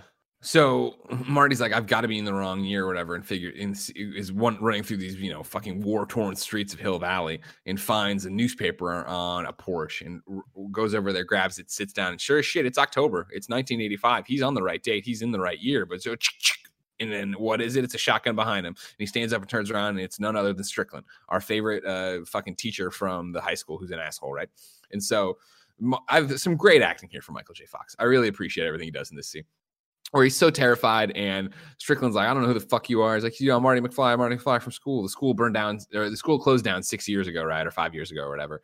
So you couldn't have gotten detention yesterday or whatever. Again, back to this point of like how fucked up Marty's timeline is of like being in 1985, being in 1955, being in 2015, now being back in this weird universe. But I mean, I'm, like- I'm confused right now in the time Yeah. we're living in, you know? right yeah and so uh he's gonna shoot his nuts off if he doesn't get off the fucking porch in three seconds but before anything can really happen and marty's just dancing gonna well he's gonna get his balls blown up uh the car around the corner goes, hey strickland they just start fucking shooting up the entire porch with shotguns What a and world. AKs. Fucking full on drive by. Then he runs out with a sh- shotgun and shoots yeah. at them. calling them slackers. I, Yeah, I exactly. always wanted like maybe not not a movie, but maybe like a short comic book run of Strickland from this future. sure Like, what is he getting into that a gang Yeah. wants to fucking murder him and they can't take him out? Like I mean, he's just he's- he's- unbeatable. He's still an asshole, is the thing, right? So now. But what they does he do? Is he an asshole for good or is he just an asshole? Oh, he's just That's an what I want. But like, Picture- also shout out to the hill valley times that are still de- still delivering the newspaper this time. Paper boys wandering these streets right now Fair. Uh, Marty then runs to you know uh, town square where everything happens and everything's good, but it's not good. It's not normal at all. Instead, now there is a giant uh, Biff's Casino and Hotel there. There's a toxic waste plant right there. There's also all these bikers that have been welcomed to town, and they're all there being drunk and crazy and driving around being psychopaths or whatever.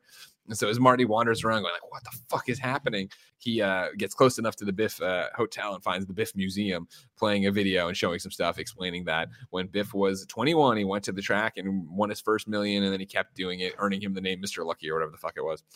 And uh, how he took that fortune and parlayed it into real estate and parlayed it into uh, coming here and oh, founding this uh, giant casino and hotel to try to revitalize uh, Hill Valley when it was probably fine, but he just fucked it up, you know. And then, of course, marrying his high school sweetheart, uh, Lorraine Baines McFly. And Marty's like, "What?" And he, he starts panicking a little bit about it, and he tur- he backs up, and it's the gang from there, right? Billy Zane match uh, 3D and the other guy, and then one another great fucking line that I always do. We can do this the easy way or the hard way, and then they hit him with the blackjack. The easy way. Said that a lot as a kid. I'll tell you. So then Marty comes to in, in his bed in, in a bed, right? And it's up on the 28th floor, and he it's the same scene from Back to the Future twice or whatever, right? Of uh, Lorraine be like, No, you're still here on the good old 28th floor. And he's like, 28th floor, and he sits up, and the light turns on, and it's his mom with just huge breasts. You know what I mean? and he is A lot of work. distracted. Big old flare not- guns. I was so confused by all this. So you just confused you? wait, what were you I mean, I- confused about? I, I just like I I didn't know what they were trying to get across. Like I was like, oh, that's a fake chest. Th- those are, but he's into the boot. Mom, you're so big. Like, what is happening right now? Well, just- and it's a reference, right, to how he in Back to the Future one. How you're so skinny. Yeah, yeah, whatever. exactly. You're so you're so fit or whatever he said at the It's end. weird. It's A- weird. A quick question that I'm sure has a very obvious answer that I just didn't get. Why did she marry Biff? He kind of like forced her into it, I think. Yeah, okay, so- after but that's- he killed. After That's it? killing Marty Yeah. or George. killed George, yeah, and then like yeah, did whatever. I think it was to take care of the kids because Yeah. that's still her motivation here at the end. That, Uh, yeah, okay. that- yeah, I, yeah, don't get me wrong. I don't have a great answer for you, but maybe they were already in. I'm sure they got into financial peril after that, and Biff then was like able to worm his way in there and pressure it to happen. Even though he doesn't seem happy in this marriage either. You know what I mean? Like I don't know, Biff. You can have any woman you want now. You know what He I mean? just wants does, to, I mean, he does. Yeah. He still has That's two true. in the, That's a great in the point. hot tub. That's a great point. But Mm, I guess he that's does. true. He does in some part of his dark and disgusting sexual predator heart lover. So I don't know.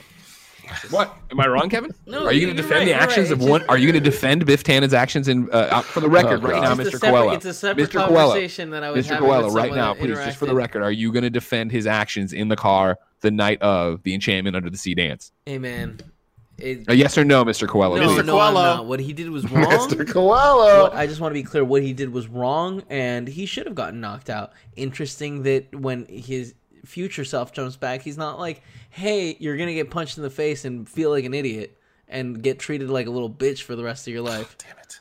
The defense rest. Sorry. Why? Why'd you say goddamn? Yeah, why are we sorry? Just keep going. Okay. Okay. For 20 years. Oh, I 20 see. what's seconds. happening. 20 I see what's happening, everybody. I see what's happening. Yep, My yep, yep, yep. That was My fault. That was my fault. okay. I- Well, I mean, should have known little bit about better, How cool the DeLorean is. It's got cars since it flies. It's got the Mhm. tires. How cool was it when he came out of the um, little um coffee shop and it was like a DeLorean, a flying DeLorean? I haven't seen one in. Th-.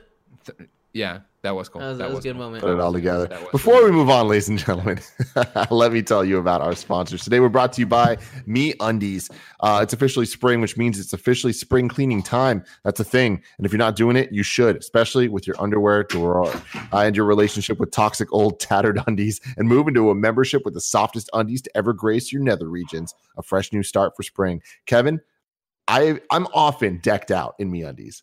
I am more decked out right now than I've ever been before. MeUndies shirt, okay? MeUndies socks, Okay. MeUndies lounge pants. Let me see. Stand up. Let me let, let me get a gander of them lounge pants. Oh no, I didn't mean that. Man, And you then- look comfortable. Pandas. Oh my god, they're so. I'm wearing my little purple and red skulls right now myself. They're so So many different options, man. Why would you need an undie membership? Honestly, because it's fun. It's an easy way to give your future self a present every month. That's the best thing. Every month, I just come and I, I open it up. You never know what you're going to get because I go the bold and adventurous route. So next thing I know, I'm opening up. I'm getting these coral pandas. Let's go, So doggy cool. dog. So cool. Undies delivered directly to your door each month. They're ridiculously soft. Right now, I've never felt softer in my entire life because of Tim, how I wish I was there to micromodal fabric I have on me. I'm happy you're not. I'm pretty Um, soft MeUndies- right now too. You- What you wearing? Uh, MeUndies. Yeah. Which ones? Pizza ones. Pizza ones. Pizza man. Uh, MeUndies has a great offer for you guys. For any first-time purchasers, you can get 15% off and free shipping. This is a no-brainer, especially because they have a 100% satisfaction guarantee. To get your 15% off your first order, free shipping, and 100% satisfaction guarantee, go to MeUndies.com slash morning. That's MeUndies.com slash morning. M-E-U-N-D-I-E-S dot com slash morning. Next up, shout out to Honey. Online shopping is supposed to be easy. So why is it so hard to find coupon codes that actually work? Guess what? Thanks to Honey, it doesn't need to be hard at all. It's a one-time thing you install. Next thing you know, every store you're going to to buy stuff online, it's automatically applying coupon codes for you. You're saving money dollar after dollar. I've personally saved hundreds of dollars. Kind of funny, I saved thousands of dollars as a company uh, because we've been using Honey forever. Honey's the free online shopping tool that saves you money online. It automatically finds the best promo codes and applies them to your cart, which makes online shopping finally feel as easy as it's supposed to be. I feel like we're all doing a lot more online shopping now, even if it is just for the essentials that we're normally getting, that you might normally go out and get. Now you're getting them online. You can be saving some money with Honey. Uh, Kevin, what, what did you buy with Honey that, that saved you some cash? Uh, I've I've told you this before. Pottery Barn, uh, the Pottery Barn Teen. I got the Harry Potter. Oh, which ones were they? I had the Harry Potter bed sheets, and Yeah. did I did I buy them three times? Because I bought them once, and I was like, you know, I should have a backup pair. And then I was like, well, one more backup pair we good. But each time I got twenty percent off. Pretty There cool. you go. 20% off. Not using honey's literally passing up. It's so easy to do. It's free, installs in just two clicks. Get honey for free at joinhoney.com slash morning. That's joinhoney.com slash morning. Back to the plot. So yeah, she starts laying it all out there, right? Of like, why are you panicking? What's going on? Like, you know, we're here and this is what it is. And he's like, wow. And then Biff comes in, he's screaming, he's he's super angry, right? He's he's yelling at uh, Marty, of course, for being there because he spent so much, wasted so much dough on him. Uh, he's supposed to be at a boarding school or whatever in Switzerland. Did he get kicked out again? Uh, so then they're arguing there. Uh, Biff's all apart, you know, bah, fucking pissed off and screaming, and he's yelling Blue Streak or whatever. And uh, this is where all the exposition gets dropped, right? Of just like, yeah, you know, L- Lorraine, like, you know, your, your kids are all deadbeats or whatever. The other guy, he he's in jail, right? Yeah, he's got a he's going to jail. He's in jail. His Wait, daughter's got a bunch of credit card debt. did we mention that he also like hits her? I don't. I- I'm playing fast and loose here because Okay. I think Biff I- I leaves for a little bit a- and comes back, but I'm just kind of combining it all into one thing here. But yes, sh- that does happen. Re- that does happen. rewatching that, what a like shocking moment of him like just slapping her to the ground, and it's just like holy shit. And I think that's that's where she's like, it might be later where she's she's like, oh, like that's it, I'm leaving you. And then he I think it might be when he punches Marty, Oh, right? No, that might be right. Yeah, I think that's when when she's she like, stomps off, and he's like, "No, if you leave, bad then he's gonna take care of all your shit and do all this, dude. your alcohol, bad your dude. plastic surgery." And What she's like, "You want these off. things," but then when she when he threatens the kids, that's when she's like, "Okay, fine, I'll stay. You're right," and that's when he leaves, and he's like, "I'm going back out. When I get back, you better not be here to Marty." And so then Marty's like, eh, when it's just him and uh, his mom again, he's just like, and this is weird too because I just feel like at this point, it, it must be. I mean, whatever. It's also because obviously Michael J. Fox is no longer the same teenager he was when he filmed it, but like it just doesn't play anymore that they're mother and son. To me, Oh, yeah. you know what I mean? Like That's it just true. doesn't work anymore, and so. It is just the thing of he's just like I want somebody to explain what the hell's going on around here. Like, where's my father? Where's George McFly? And she's like, George is Her in the same place response he's to, been like- for the last 17 years. Oak Park or Oak, whatever, it's Oaks Park, Oak, Ce- or Oakwood Cemetery. What do you got for me, Kev? Oh, I was just saying, I, I like that. Uh, she's like, oh man, they must have hit you really hard Oh yeah, this time. yeah, yeah, right. Yeah, it's, it is funny how they are able to make you believe or make Right. their characters believe why What's this going on. Yeah, Yeah. exactly. Also, So then we jump. I'm sorry, go ahead. minor thing. It was 12 years. Yeah, please, please. Thank you, thank you yeah, very much. yeah. So you have to imagine he he knew like he didn't know his dad, but he had him in his life for at least two years. Yeah, yeah, exactly right. Um, well, longer than that, right? Probably what he's 16 at least. He's got the Okay, car. four. 17, Yeah, 18. you're right. I didn't think of that. I, No, I'm, I'm not busting balls. no, no, no, no. I just it's for whatever reason I immediately thought 14, but that doesn't make any sense with the car. Yeah. Um. So now we're at the cemetery. Marty's running around panicking with a flashlight. He finally finds George McFly's uh, gravestone. He's like, "What? Oh God, no, no! Oh God, no! Why God?" No, why? It's like, oh my fucking god! Like, why is this going? And then finally, yeah, Christopher Lloyd pops up, and he's like, "I'm, I'm afraid it is true, Marty. I knew you'd come here when I found out. You know, when I found this, he's got like he's he's got the newspaper clipping of uh, George McFly's death or whatever, which it's the death of George McFly 12 years ago, but it's the photo from 1985 in Back to the Future One. It's like the last photo they had. they have a photo from the future, whatever. Don't even get me started on these newspapers. That fucking this isn't how newspapers work. Where if you're headline news one day, even if you change reality, you'll be headline news the next time. But I, I yeah. The next time it might be like local goat. Yeah, I know, right? the, the day you were gonna get murdered, now you're honored. what? What are you fucking talking about? Uh, the day you're gonna be committed, you're commended. Okay. Um. So yeah, we go back to Doc's uh, place, which is now like a drug den. He hasn't been there in forever because, as I just mentioned, though he'll show newspaper clipping eventually here where he got committed as well for being a crackpot scientist. Um, and this is more exposition. Uh, the, Einstein's bed's there. It was very cute. It's, he was crying because it wasn't in the right spot, so he flips it over and he gets in. But then we get the chalkboard where he's explaining to Marty the fact that something happened and it that they went when uh, Biff uh, he shows the the Biff with the money. He shows he uses a magnifying glass. He's got the almanac in his pocket. Uh, Marty's like, "Son of a bitch stole my plan," and he explains that so at some point in the future, in 2015, old Biff went back and gave young Biff uh, the almanac. But we don't know where that is. But when that happened, that split off and made a new timeline that we're now trapped in. And Martin, and I remember being a kid and like this movie doing a lot of different stuff and being a lot to take in. I remember this making so much sense to me, and I was so happy they did it on the chalkboard and actually like spelled it out like I was a six year old or whatever. Because it does make. And then Marty's like, "Why don't we just go in the future and stop him?" And Doc's like, "We can't because we're in that timeline now. There's no way to go back." The way they they they show this, like it's God, it's excellent. Like good good on them for just nailing this and actually sitting down and be like, hey, look, you're gonna need vis- visual like, and he's explaining it to Marty too, which Yeah. again, that's one of those in world stuff where it's like it makes sense that he's sitting there breaking it down. Yeah. Break And so- down. And so they're like, all right, we got to figure out when this handoff took place. How are we going to figure that out? And Marty's like, I'll just ask him. You know what I mean? He's my dad. No big deal. And so back at, yeah, uh, Tannen Tower or whatever there, uh, Marty, sh- uh, Biff's uh, watching a Clint Eastwood movie. Again, this is all foreshadowing. Uh, uh, an old Western there where he uses a bulletproof vest. Uh, and it's a bulletproof vest. Brilliant. He's got these naked ladies there with him and he's having just a great time. You feel for him. You know what I mean? You And so feel the- for him. what what are you feeling for him? you, he's having a great time. I mean, like I don't know what's going on, but it's got to be stressful running this empire of toxic waste and casinos. Like, I'm glad he can still kick his feet up when he used to. Bang Um, some prostitutes. Yeah, that's yeah, great. Good for him. He's earned it. Um, uh, the TV turns off and it, they turn on. It's Marty. and Marty tosses the remote into the thing. He's like, "Party's over, ladies." And he's just fucking being super badass now, right? Of like, how did he get in here? How did he get past all the guards? All the shit doesn't matter. Or I, does I love that he. DeLorean that, probably uh, never. well, the Biff asks, right? He's like, "Well, how'd you get past the guards?" No, because the DeLorean comes later with uh, what's his face? I guess unless he dropped him off. I mean, that's what I'm saying. I think he might have Yeah, dropped him yeah, off on the roof. That makes sense guy, too. But yeah, Biff starts getting angry and asking questions, and then he just goes three words: Gray's Sports Almanac. And Biff's like, "You heard him, lady, ladies. Party's over." And then he then he gets up. Then he gets up and puts on. He's like fucking nude, I assume. And he puts on this like silk robe and gets a bourbon. He's like, "So what do you want to know, kid?"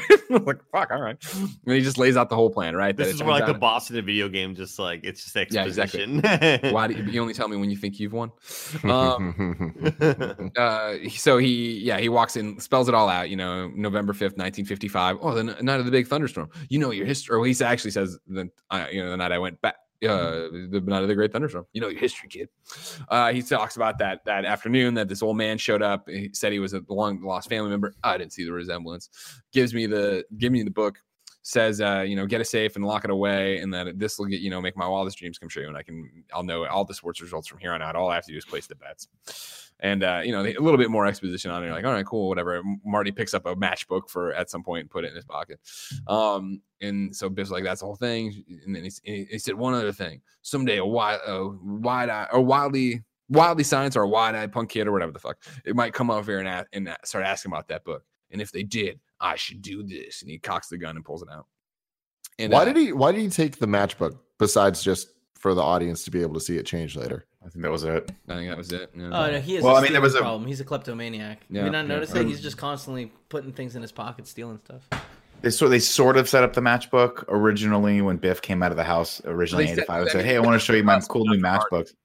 What's that? They set it up for us, but not for Marty. Yeah, he just Yeah. took the took it because that's. I mean, for one thing, I think matchbooks are cool as well. I love to catch them all matchbooks. the I love them. You know, I, I remember when restaurants used to always have matchbooks, and then it Yeah. became not cool. They moved over to mints, which I'm like, it's fine.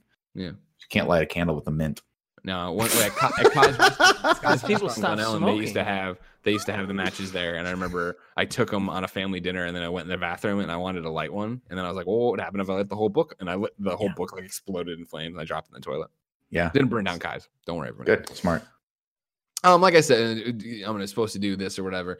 Uh, he's like, oh, and this is where he reveals that he- he doesn't. it- it's he says something here that tips out off that he killed George. It's not the full blown reveal though.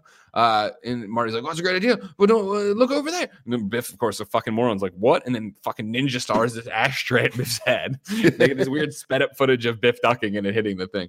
Uh, Marty runs. Oh, Biff already hit like the panic button or whatever, so his cronies are coming. Marty's able to get past them, push them down or whatever. Then he runs into the staircase that blew my mind as a kid. I, I do not. I even to this day, if I'm being honest, I don't understand how double staircases work. Inception. Exactly, and he hops over one and gets away from everybody. I'm like, what the fuck is going on? Is this a Greg future Miller. thing, or am I just an idiot? yeah, I know, right? Yeah, exactly. Well, how- well, I- this is like a 36 story thing. Why is he this- what the fuck is going on? Well, that never occurred to me. Yeah, that's weird. I don't That think I've ever seen a staircase like that. Yeah, and so uh, he runs to the top of it. The guys run down, but then Biff comes out and he sees the door closed to the roof. And so uh, Biff runs upstairs, and Marty's up to the edge, and he's like, "Just jump, kid, suicide, make it nice and clean." And he's like, uh, and then they talk some more. I forget what they fucking say, but eventually he's like, "Poetic justice, I guess, two McFlies with the same gun." And Marty's like looking over the side, and finally, when the gun cocks, he's like, "Oh!" And he just like steps off and falls. And Biff's like. And he walks over there and looks over the side. And then as he's about to look over, Marty comes levitating up like fucking Aladdin or Jesus Christ, take your pick. And he's like, And then-? And then the and fucking door to the door.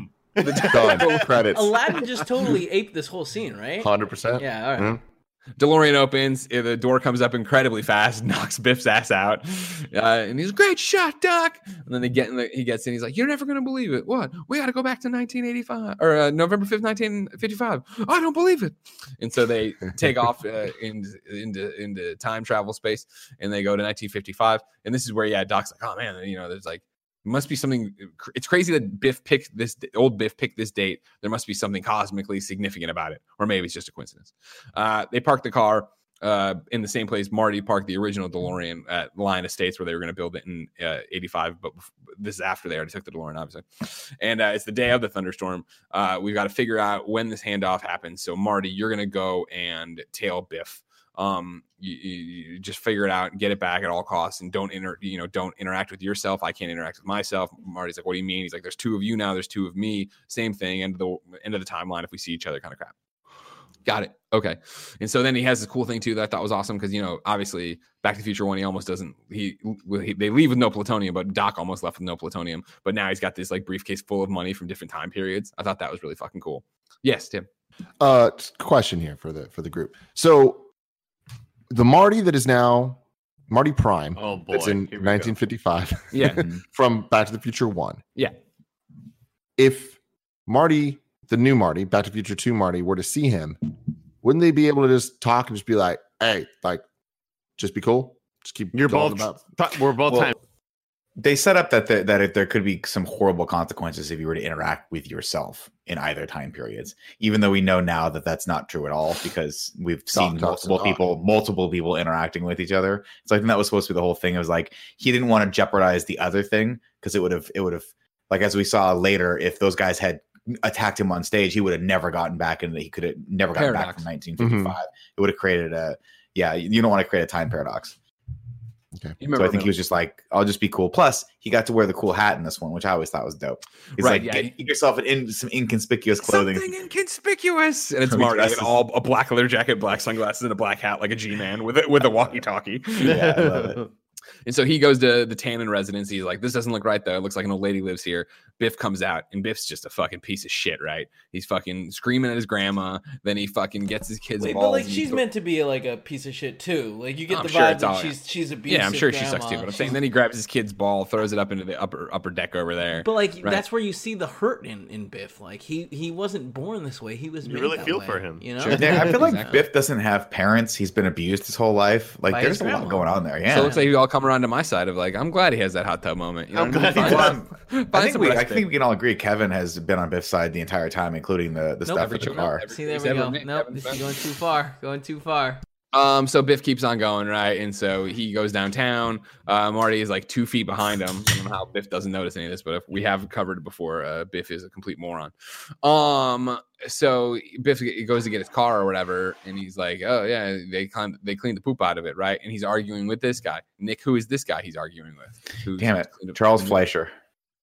Is that the voice From- of Roger Rabbit? Roger Rabbit, yeah. Yeah, exactly. Okay. Terry. Um, I didn't catch that he was in the future, but I did catch him here. Yeah, and I'm not sure if it's the same character, but it doesn't matter. Um, I guess not. Well, with this whole Doc getting 30 years added to his life, maybe doesn't matter. Um, so he's like, "This is a 300 dollar job, but this uh, is way too much money. Like, you need to give me extra stuff." Uh, old Biff is watching this happen. He's like, "I remember that manure." Uh. I mean, Uh, three hundred dollars does Kevin. Doesn't that seem a little steep for 1955 money? There was a Like, lot of shit on there. Yeah. I mean, that's, That's fair. really really steep. Really, That's really three hundred steep. bucks though. But he Like, I don't the even- entire car too. Like, it wasn't just getting the poop out; it was also Well, I think mean, it should yeah, be it was a like thirty process. dollars. You're talking about like in 1955, what like a, a loaf of bread cost a nickel? Do you want me to go Like, find some website? Can we Google the inflation? Yeah. How much it? Yeah, Yeah, how much yeah, three hundred dollars were worth in 1955? So then, um, Like Marty grand. climbs in the car. He gets under a thing. Biff comes out with uh, a, oh, he- there's also this thing that nobody can start this car but Biff. Uh, Biff comes out with some oil in cans. He tosses it on Marty's balls. Um, doesn't see Marty though. Then uh, he goes to get the more of it, or oh no, he sees Lorraine over there getting her dress that she'll wear to the Enchantment of the Sea dance tonight with her friend. right. Biff goes over there and gets all grabby. Uh, Kevin, So in 1955, three hundred dollars to 1985, because that's right. Mm. Does that make more sense? sure. Right. Eleven hundred dollars, almost twelve hundred. What would it be now? Okay, looking at now. Three million. Um, he gets real grabsy. Eighty-seven dollars. Where the fuck did this kid get two grand? Do you think a high school kid has just two Nearly three thousand dollars lying around? Think Well, remember that. back in the day, like you know, he he was they were like greasers and stuff. Like I'm sure they were. You You know, think he stuff- just stole shit? drugs. Yeah, Back in the day, there were greasers. I. I jumped out of the plane means on that one. Halfway to the ground, I was like, I got no chute. I don't know what I'm um. So yeah, now uh, old Biff's in the car. Oh, well, he was hands you with the lens. I'm gonna marry you one day, Elaine. You'll see. And he also tried to lift her skirt on the street. And like, you know what I mean, Kevin? I can't believe you defend this guy. Um, she ran away with her friend though. Again, a whole bunch of witnesses. Look, all I'm Uh, saying is that like clearly he was being abused at home, and it's not okay. You know that makes bad people's what? What? Exactly. You just your no one audio- tell them that's perfect. That's perfect. your uh, maybe it doesn't record on your end, but your audio cut out for us. So it was like all I'm saying is like all right, whatever he's saying about it. Yeah. Uh, no, no, I said Uh, clie he was being abused at home. This is Yeah, I a know. Yeah. Tragic a lot- story. It's, It's, a, tragic cycle of abuse. It's just a just cycle going of abuse. going back for a second just to Circle let, to let people know uh, what happened earlier is uh, Kev slacked me. He's like, "Hey, you should do the ads," and I was like, "I know. I'm trying to find a spot." And it, what for me, what was hilarious is the amount of times that Marty McFly walks around like, "What the fuck is going on?" I swear to God, every 15 seconds, Greg would say that. And I was like, oh my God. And then Ryan was like, oh, there's a perfect time. And I was about to go in, and then we start being super inappropriate. love it. You got you love to see it. Mhm. Uh, he goes to get back in the car. Old Biff's in the car, and he's like, "Get out of my car, old man!" And then Biff's able to start, or old Biff starts the car. And he's like, "How do you know how to start my car?" And he's like, "I know a lot of things. Get in the thing." And it, they play out the well. They, they get in the car. They drive back to Biff's house. They go in the garage, and they play out the scene that Biff oh, or medium age Biff told Marty an alternate 1985 ride of like this. Listen to that. They listen to a ball game, and he like it's like so I believe not They call that 1985 A Biff versus 1985 Biff, which is the, the regular Biff. Be but, Biff. but that's not even. That isn't 1985 Biff was the And original so they Biff from. to this this game happened, and he's like, "Watch this!" And he pulls. It's like not even that exciting of a game. It's like, "Oh, it's all over." I'm like, "Why would you say it's all over?" They're they're lining up to kick a field goal. Doesn't matter. it could proves have the been a run back. You know what I mean? Yeah, Like it could have been a, a crazy touchdown. Or, Anything could happen. Exactly. It was all it Um, needed to be. Maybe they actually did it to the date too. I don't know. Maybe that was the craziest thing that happened that day that they could figure out. Anyway, um, uh, so they set it all up. Like I said, get a safe. Do you have a safe? You don't have a safe. Get a safe. Blah blah blah. Uh, Marty's in there. They, you know, he's not. He, he- they take the magazine, put it in your. If it, until you get a safe, always keep it in your back pocket. Uh, they go to leave and they shut the garage and they lock the garage. And as they're walking away, like in one day, a wily eyed scientist or a stupid kid's gonna show.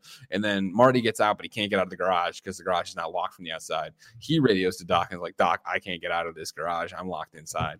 And uh, Doc's like, I can't drive the DeLorean to you. I will try to get to you at some point in time. And you're like, all right, what's going to happen? What happens is we just cut to night. it is night.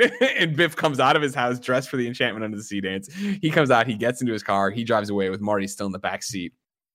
Um, then Doc shows up, you know, moments too late on his bicycle. He's like, damn, where is that kid? Uh, then I feel like uh, from here on out, like that whole scene to the end of the movie, I'm constantly just like, Marty, just grab the thing and run. yeah. yeah. yeah. It's like you're sitting in the back seat with the two biffs. Just fucking grab it and go. Like you have it. They don't, they're not looking at you. They're like, right? it's the end of the movie. even not looking at you like it's you're you're he right. can't- You're not he wrong. can't- Sorry, you can't let the other Biff know Right. that he stole it. And the other and and the young Biff can't see him because he know he'll find the other Marty and fuck him up, Yeah. and then that will This that has will to be derail the done whole thing. Undercover. He 'Cause has if to. old he has to Biff steal sees it it without- happen, then he yeah, can exactly. time travel he still back has and do the it DeLorean, again. right? Yeah. Yeah. Which is He also had always a thing that I always thought like, hey, that was your one mistake, old Biff. Why did you return the DeLorean? You didn't need to. You So, could have just driven we were- it somewhere else and parked it. While we were but even then, though, with what you're just talking about, of the they need to do it without him knowing. With the course of where this movie goes, by the end of it, he, he still knows that Marty stole it, though. No, but that, but but uh, Biff has to go and try to rape Lorraine and get knocked out by what? That's what happened. It's true. That's what No, happened. Right. And It's get knocked caught out by guard. George so that they can now create the better 1985 that.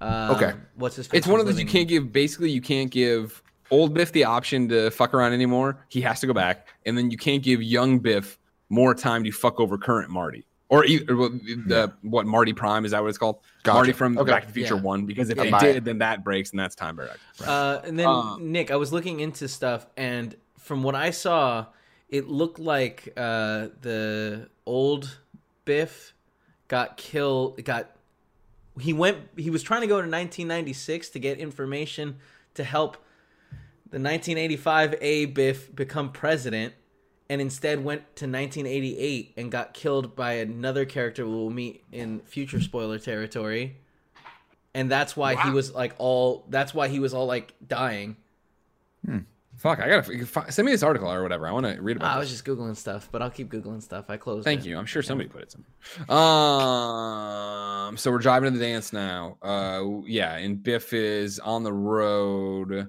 This isn't when he listens to it, right? No, right? No. Well, he hears a no. That's that's later. I is think, later isn't That's when he's coming home from the. He's beat up coming home. So basically, we get to the dance. You know, Marty sees the thing, but he can't grab the thing.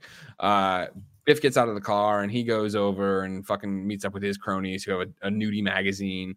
Um, Marty gets out of the car at some point, gets and starts looking through. He's back in the Enchantment of Sea dance. He's looking around.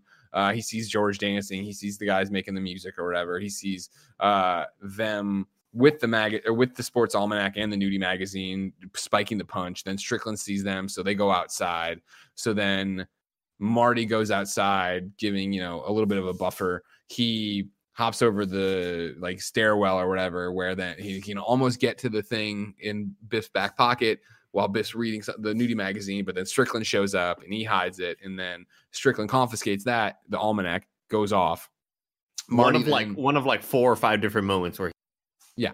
he's almost there, Tim, to grabbing it. Mm. Uh, he gives chase little to hand. Strickland, then who's going to his office. He scoots by him and his mother in the car. I was like, I'd like that in writing. Yeah, me too. Uh, he goes into Strickland's thing. Strickland pours himself a, a glass of bourbon in a coffee cup and puts the almanac on his desk. Uh, Marty comes in, but the door closes. He hides under the desk. Uh, he reaches over to get it, and then Strickland leans back in his chair and like pins Marty's hand to the thing. It looks really painful. Um, he eventually leans forward. Marty yanks his hand down. Strickland gets up, tosses the almanac in the trash, and walks out.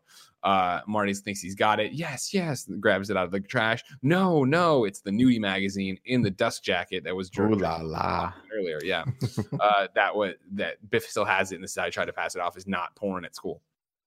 Fuck says Marty. I got to do this. Calls Doc, and he's like, Biff still got it. I'm fucking this whole thing up. Uh, Doc at this point, I think already might have done the stuff down where he ran into other Doc downtown because Doc like is so distracted by what's Yeah. happening as this is all happening. He walks right into his own experiment, doing the same violation that he just told everybody else not to do. But he, he never looks directly into the eyes of his uh, other Doc, and instead, you know, is like standing there helping him out with three eighths inches of this weather experiment and all this shit or whatever. Right? Great, cool. Uh, radio. I don't know where he's gonna be, Doc. You- We got to figure out where Biff's gonna be. I don't know where he's gonna be. And then he hears the scuffle outside and looks outside. Fuck yes, of course. My old man's about to knock out Biff. This is my one shot. Uh, George knocks him out. Uh, Biff goes down. Uh, George and Elaine walk, or uh, Lorraine walk in. Uh, Marty runs up on George and bound- Elaine from Seinfeld. Marty, What's the deal with time travel? um, Marty uh, runs up to Biff, who's knocked out. He tells, he screams, "Everybody, get back, get back, everybody! Give him some room. He needs CPR or whatever." Uh, and then he's like, "Hi," blah, blah, and like uh, Biff looks up, comes to, and he's like, "What are you fucking doing?" And then Marty just fucking belts him in the face, knocks him back out, grabs the almanac out of his uh, coat, and then My favorite character in the whole fucking. I fucking think he took his wallet. I think he took his wallet. I mean, Look, this it took his what? Fuck this comes back guy. I think he multiple took How your many wallet. times are you gonna say it? It's so I funny. fucking love Four. the guy. Is is there is that someone like is that a cameo? Uh, he's he's a character actor. He's been in a bunch of stuff. Yeah, I've God, seen him in stuff. so I don't he's like fucking meant to be a standout character. by It just reminded me of he's a phony, a big fat phony. Like, yeah, this guy just- look at this phony. Jesus. Um, so Marty's got the almanac. Uh, Mar. Oh, but it's Biff's dudes saw him right, and Marty took off running from them, and he runs back to the school dance. He runs back into the Enchantment Under the Sea dance, where he's Marty is already playing with the band Earth Angel, playing Earth Angel up there. He runs and hides underneath the refreshment table. Biff's cronies run into the dance hall, see Mar- Marty from Back to Future One on stage performing. Like, how did he change his clothes so quick? Uh, well, we're gonna go fucking murder this man. Let's wait in the wings. So they go up there. They wait on the side in stage right wing or whatever. Uh, Marty sees that, and then radio's Doc. I think at this point is like, "This is what's happening," and Doc's like, "You got to stop that, or it'll be a time paradox, and everything falls into shit." Fuck. All right. So Marty goes up the other side of the stage. He climbs up into the rafters. At the same point, Marvin Berry walks by to call Chuck Berry. Uh, he makes his way Love that across. detail. well, I love it too, dude. I love this whole thing is so well done here. It's what you were talking about, right? Where like the future stuff is meant to be cool and colorful and whatever for kids, I think. And like, what is the future? It's always fun to think about. And then this is like back to being like here are the people who wrote Back to the Future that are like really tightening and doing all these twists and interesting things to it. Uh, Marty comes across the top though, sees some sandbags he can drop on these guys and just fucking murder them. Like he's going to paralyze these people and give Bro, at least two of brain them, yeah. At least two of them. The tall one's dead. The shorter one, that would be the only advantage being short. Sure, That would yeah. with less impact. Right. Uh, and so like as Marty's rocking out. Wait, no, that's not how gravity works. It's going faster it's falling longer.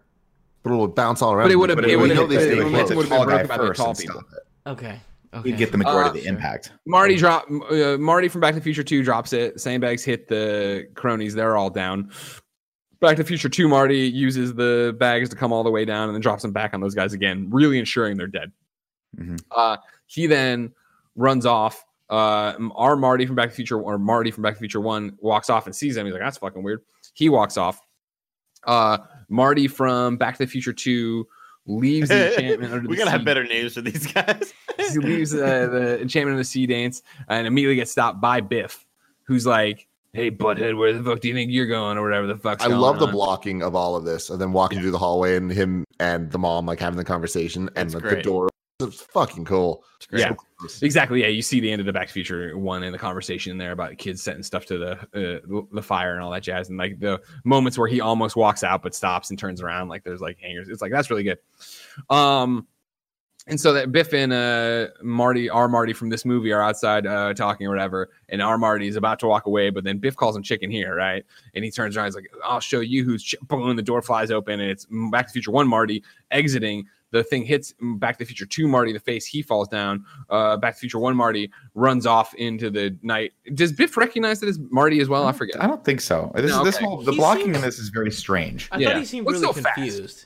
Yeah, it's so fast. I understand that. Um, the door swings back closed. Uh, Biff looks down at Back to the Future 2 Marty and sees the almanac in his pocket. And he's like, Ain't you fucking stealing from me? Grabs that, kicks him a bunch of times, then runs off back to his car, gets in his car, starts driving away.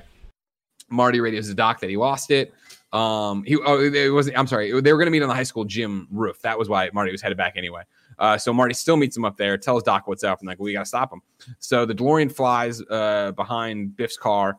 Uh, Marty does great a great line delivery here from Michael J. Fox or I guess conversation. Actually, it's great writing from Bob Gale because as a kid I was like, just land the fucking car on top of him, right, and get it. And like Marty's or Doc's like, this is a DeLorean. He's a Studebaker or whatever. He tears through. Yeah, a like, 54 Studebaker. It's all solid steel would tear through this. yeah. That's funny. So, like uh, another idea, which is to drop Marty down there with the hoverboard. Uh, he tries to sneak up by grabbing onto B- Biff's uh, bumper. Uh, the you know the uh, almanac is, is in the past, or well, it was and nobody cared about the almanac, and then Biff's got the idea of listening to the radio, so he started listening to it and looking at the thing, and this is where another game was happening. He's like, "Oh fuck, it, it works," and then he tossed it in the passenger seat. And Marty's big plan is to walk up and or, or ride up and open the passenger seat and try to grab it really slowly, which gives How would you how would you not see the door if you you wouldn't see the door of your passenger side door open? yeah. Come on.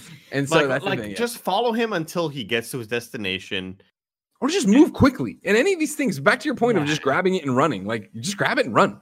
Anyways, uh, Marty tries to do it, but he can't. And then Biff notices, and they we get into a car thing where Biff's gonna fucking run him into the walls, and like he instead he fucks up his car, and Marty's uh, going around the sides and this, and they're fucking punching each other and shit, and all this stuff's happening. Like he thinks he's lost him, but he hasn't lost him. He sees him in the rear view mirror, and then eventually he does like a cartwheelie thing over the top in this tunnel, grabbing the mag off the dashboard, landing, and be like, "I did it." To which Biff just turns his car around in this tunnel, is like, "I'm going to vehicularly manslaughter you now," or whatever, Mhm. and, I'm gonna run and, like revs his engine while Marty does like his super lame skateboarding thing.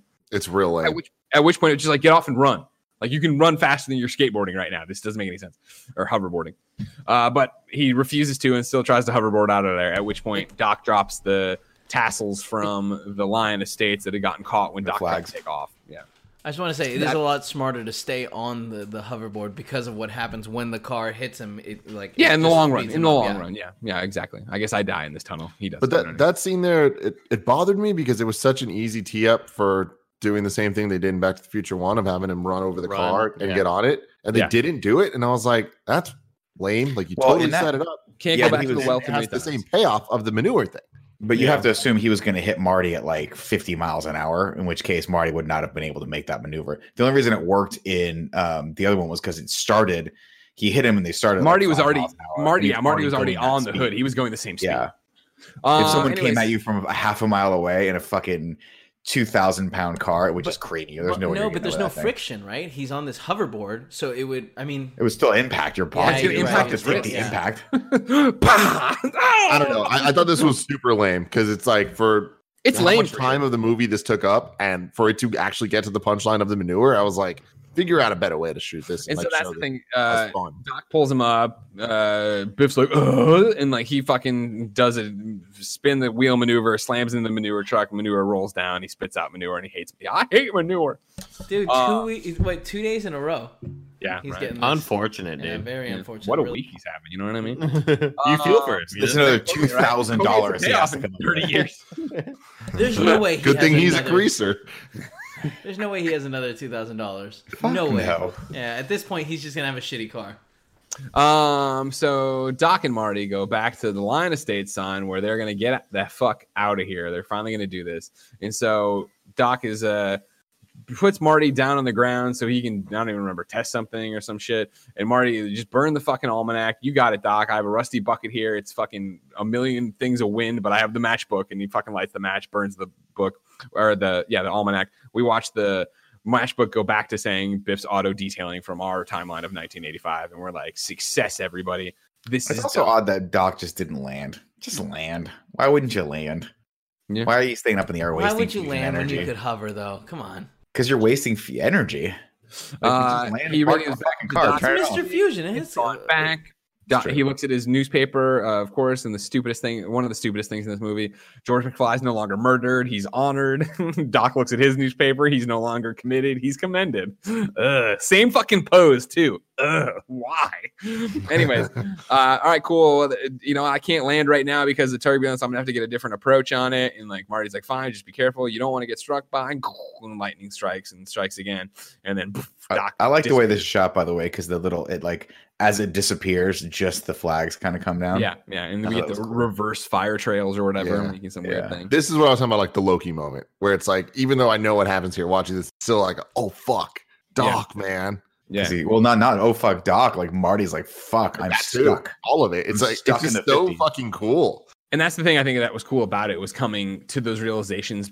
Uh, obviously, your first watch, but like even here again, I'm just like, it's so is Doc dead? You are now in 1955 without a time machine because you know the other Marty just went back and shit. And it's like really fuck. What the fuck? What a great cliffhanger. Not Uh, only it's that, not even but- over yet. The other the other thing that I would be terrified about is just the freak weather storms this place keeps having, which apparently only happen in select areas of Hilldale, right? Because you figure downtown didn't get any rain this whole time because we've already seen what happens there, and it's just like wind, and that's pretty much it, right? It was a lightning storm but with no rain. Yeah, yeah, that's Hmm. true. Remember that? Um, wha- but while the rain's pouring down, right, and then what happens? Uh, that guy from the Muppet movie and the guy who wants to take Shooter to Sizzler, he shows up. He's like, "Are you Marty McFly?" Remember? That's amazing. Shooter, you want to go to Sizzler? That's That's right. It's a Happy Oh, Gilmore reference. All right. that is a Fuck, I deep pull, man. That's That is how I know this man. pull. He also, yeah, did. I think he was a bad guy in the Sesame Street movie. Oh my God, Bird's that's- missing or something. You suck, you jackass. That's fucking. Uh, but no, he, so here he's a he's from Western Union, and they've been sitting on this le- letter for what eighty years. Is that right, Kev? You remember? Seventy. Yeah. It was seventy years. Seventy years. Uh, and they, they had a bet if he'd actually be there, but it, it- they he signs for it. He opens it, and it's a letter from Doc, who's in 1885.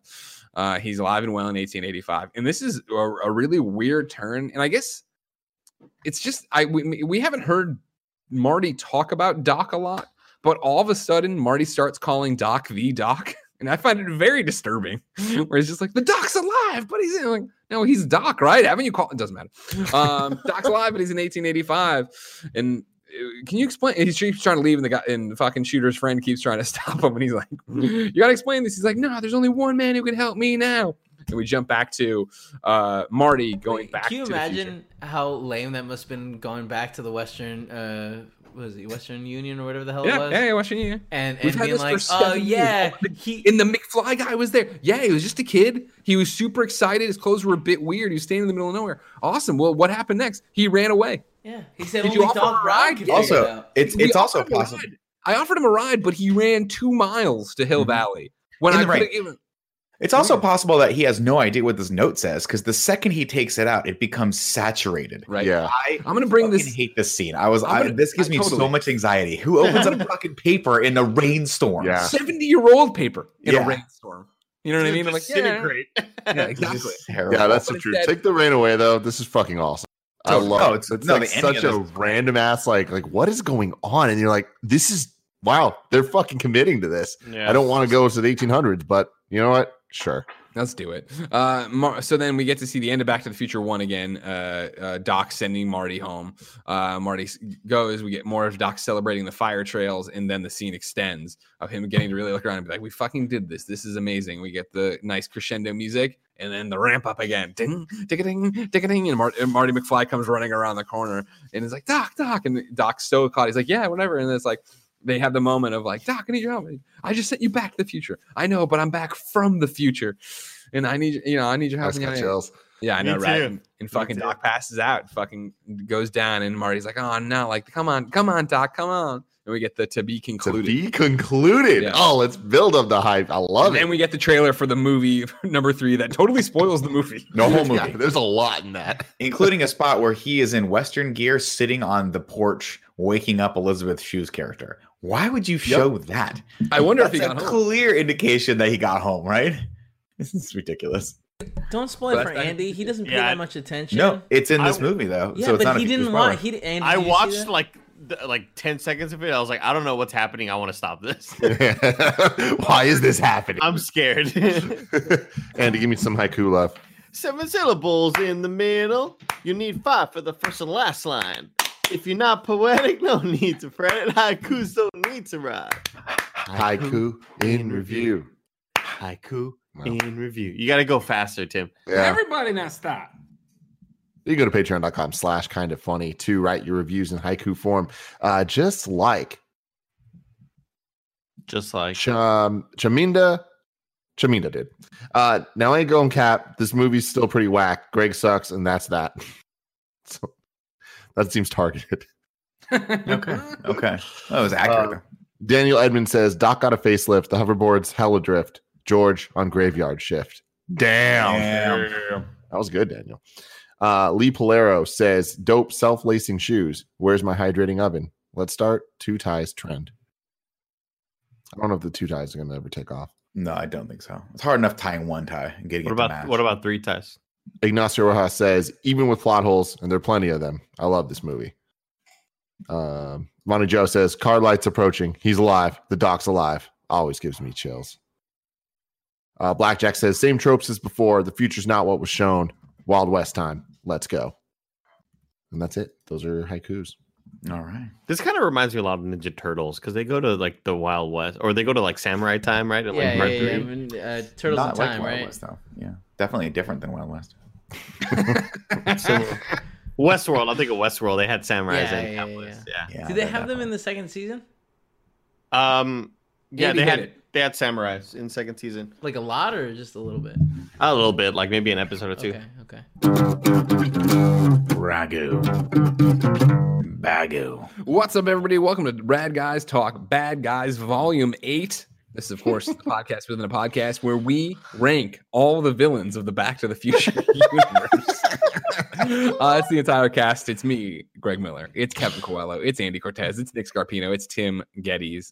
Gentlemen, right now the list for Volume 8 stands at number one Biff and Billy from Back to the Future. Where do we like want to put Biff, Please, Griff, Zane. Biff 2? And I would also like to put um, Paramount or Universal Pictures, uh, who just wanted to make a lot of money, which What? is why they no, made this the movie's sequel. excellent. You're crazy. A money grab. No, they didn't. money not. grab. They waited four years so they could build awesome sets. They took their All right. time. Anyways, where do we want to put Biff, Griff, and Biff Two? number one. I think right? number one. There it is. I definitely think they're more villainous than Biff and Billy were the original, right? Well, I'd give him number one just because the actor had to play all of these Yeah. amazing characters, and he did it so well. Um, Thomas, whatever uh, I forget his name, but um, I just think he brought something different and unique to each each generation of Tannen.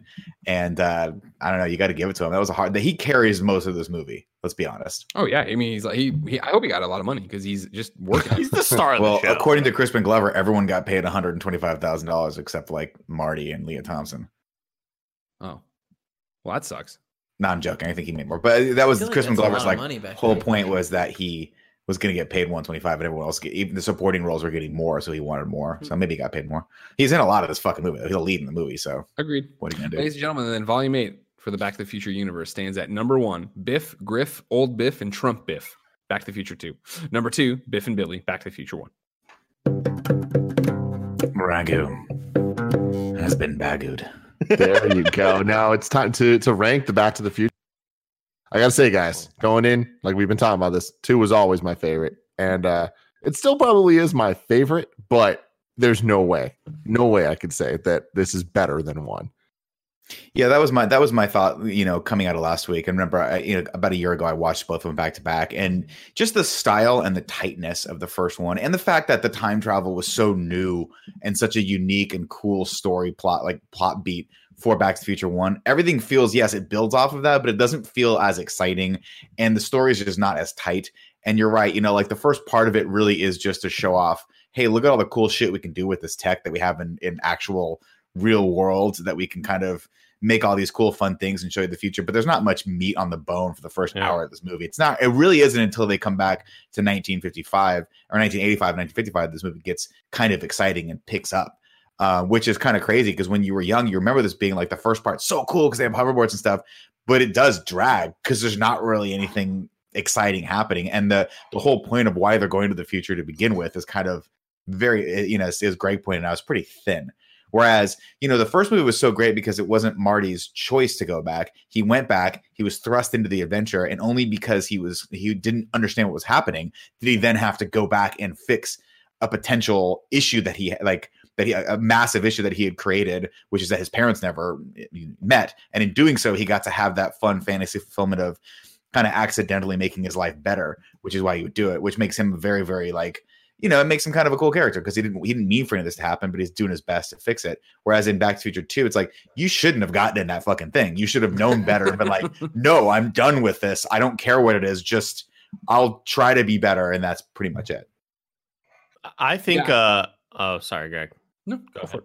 Okay. Um, I think um, I agree with Nick. I, I think Back to the Future One just was a lot tighter of a story. And one thing I really appreciated about Back to the Future One is uh, all the little subtle nods to uh, uh, the little subtle lines that get brought up later on.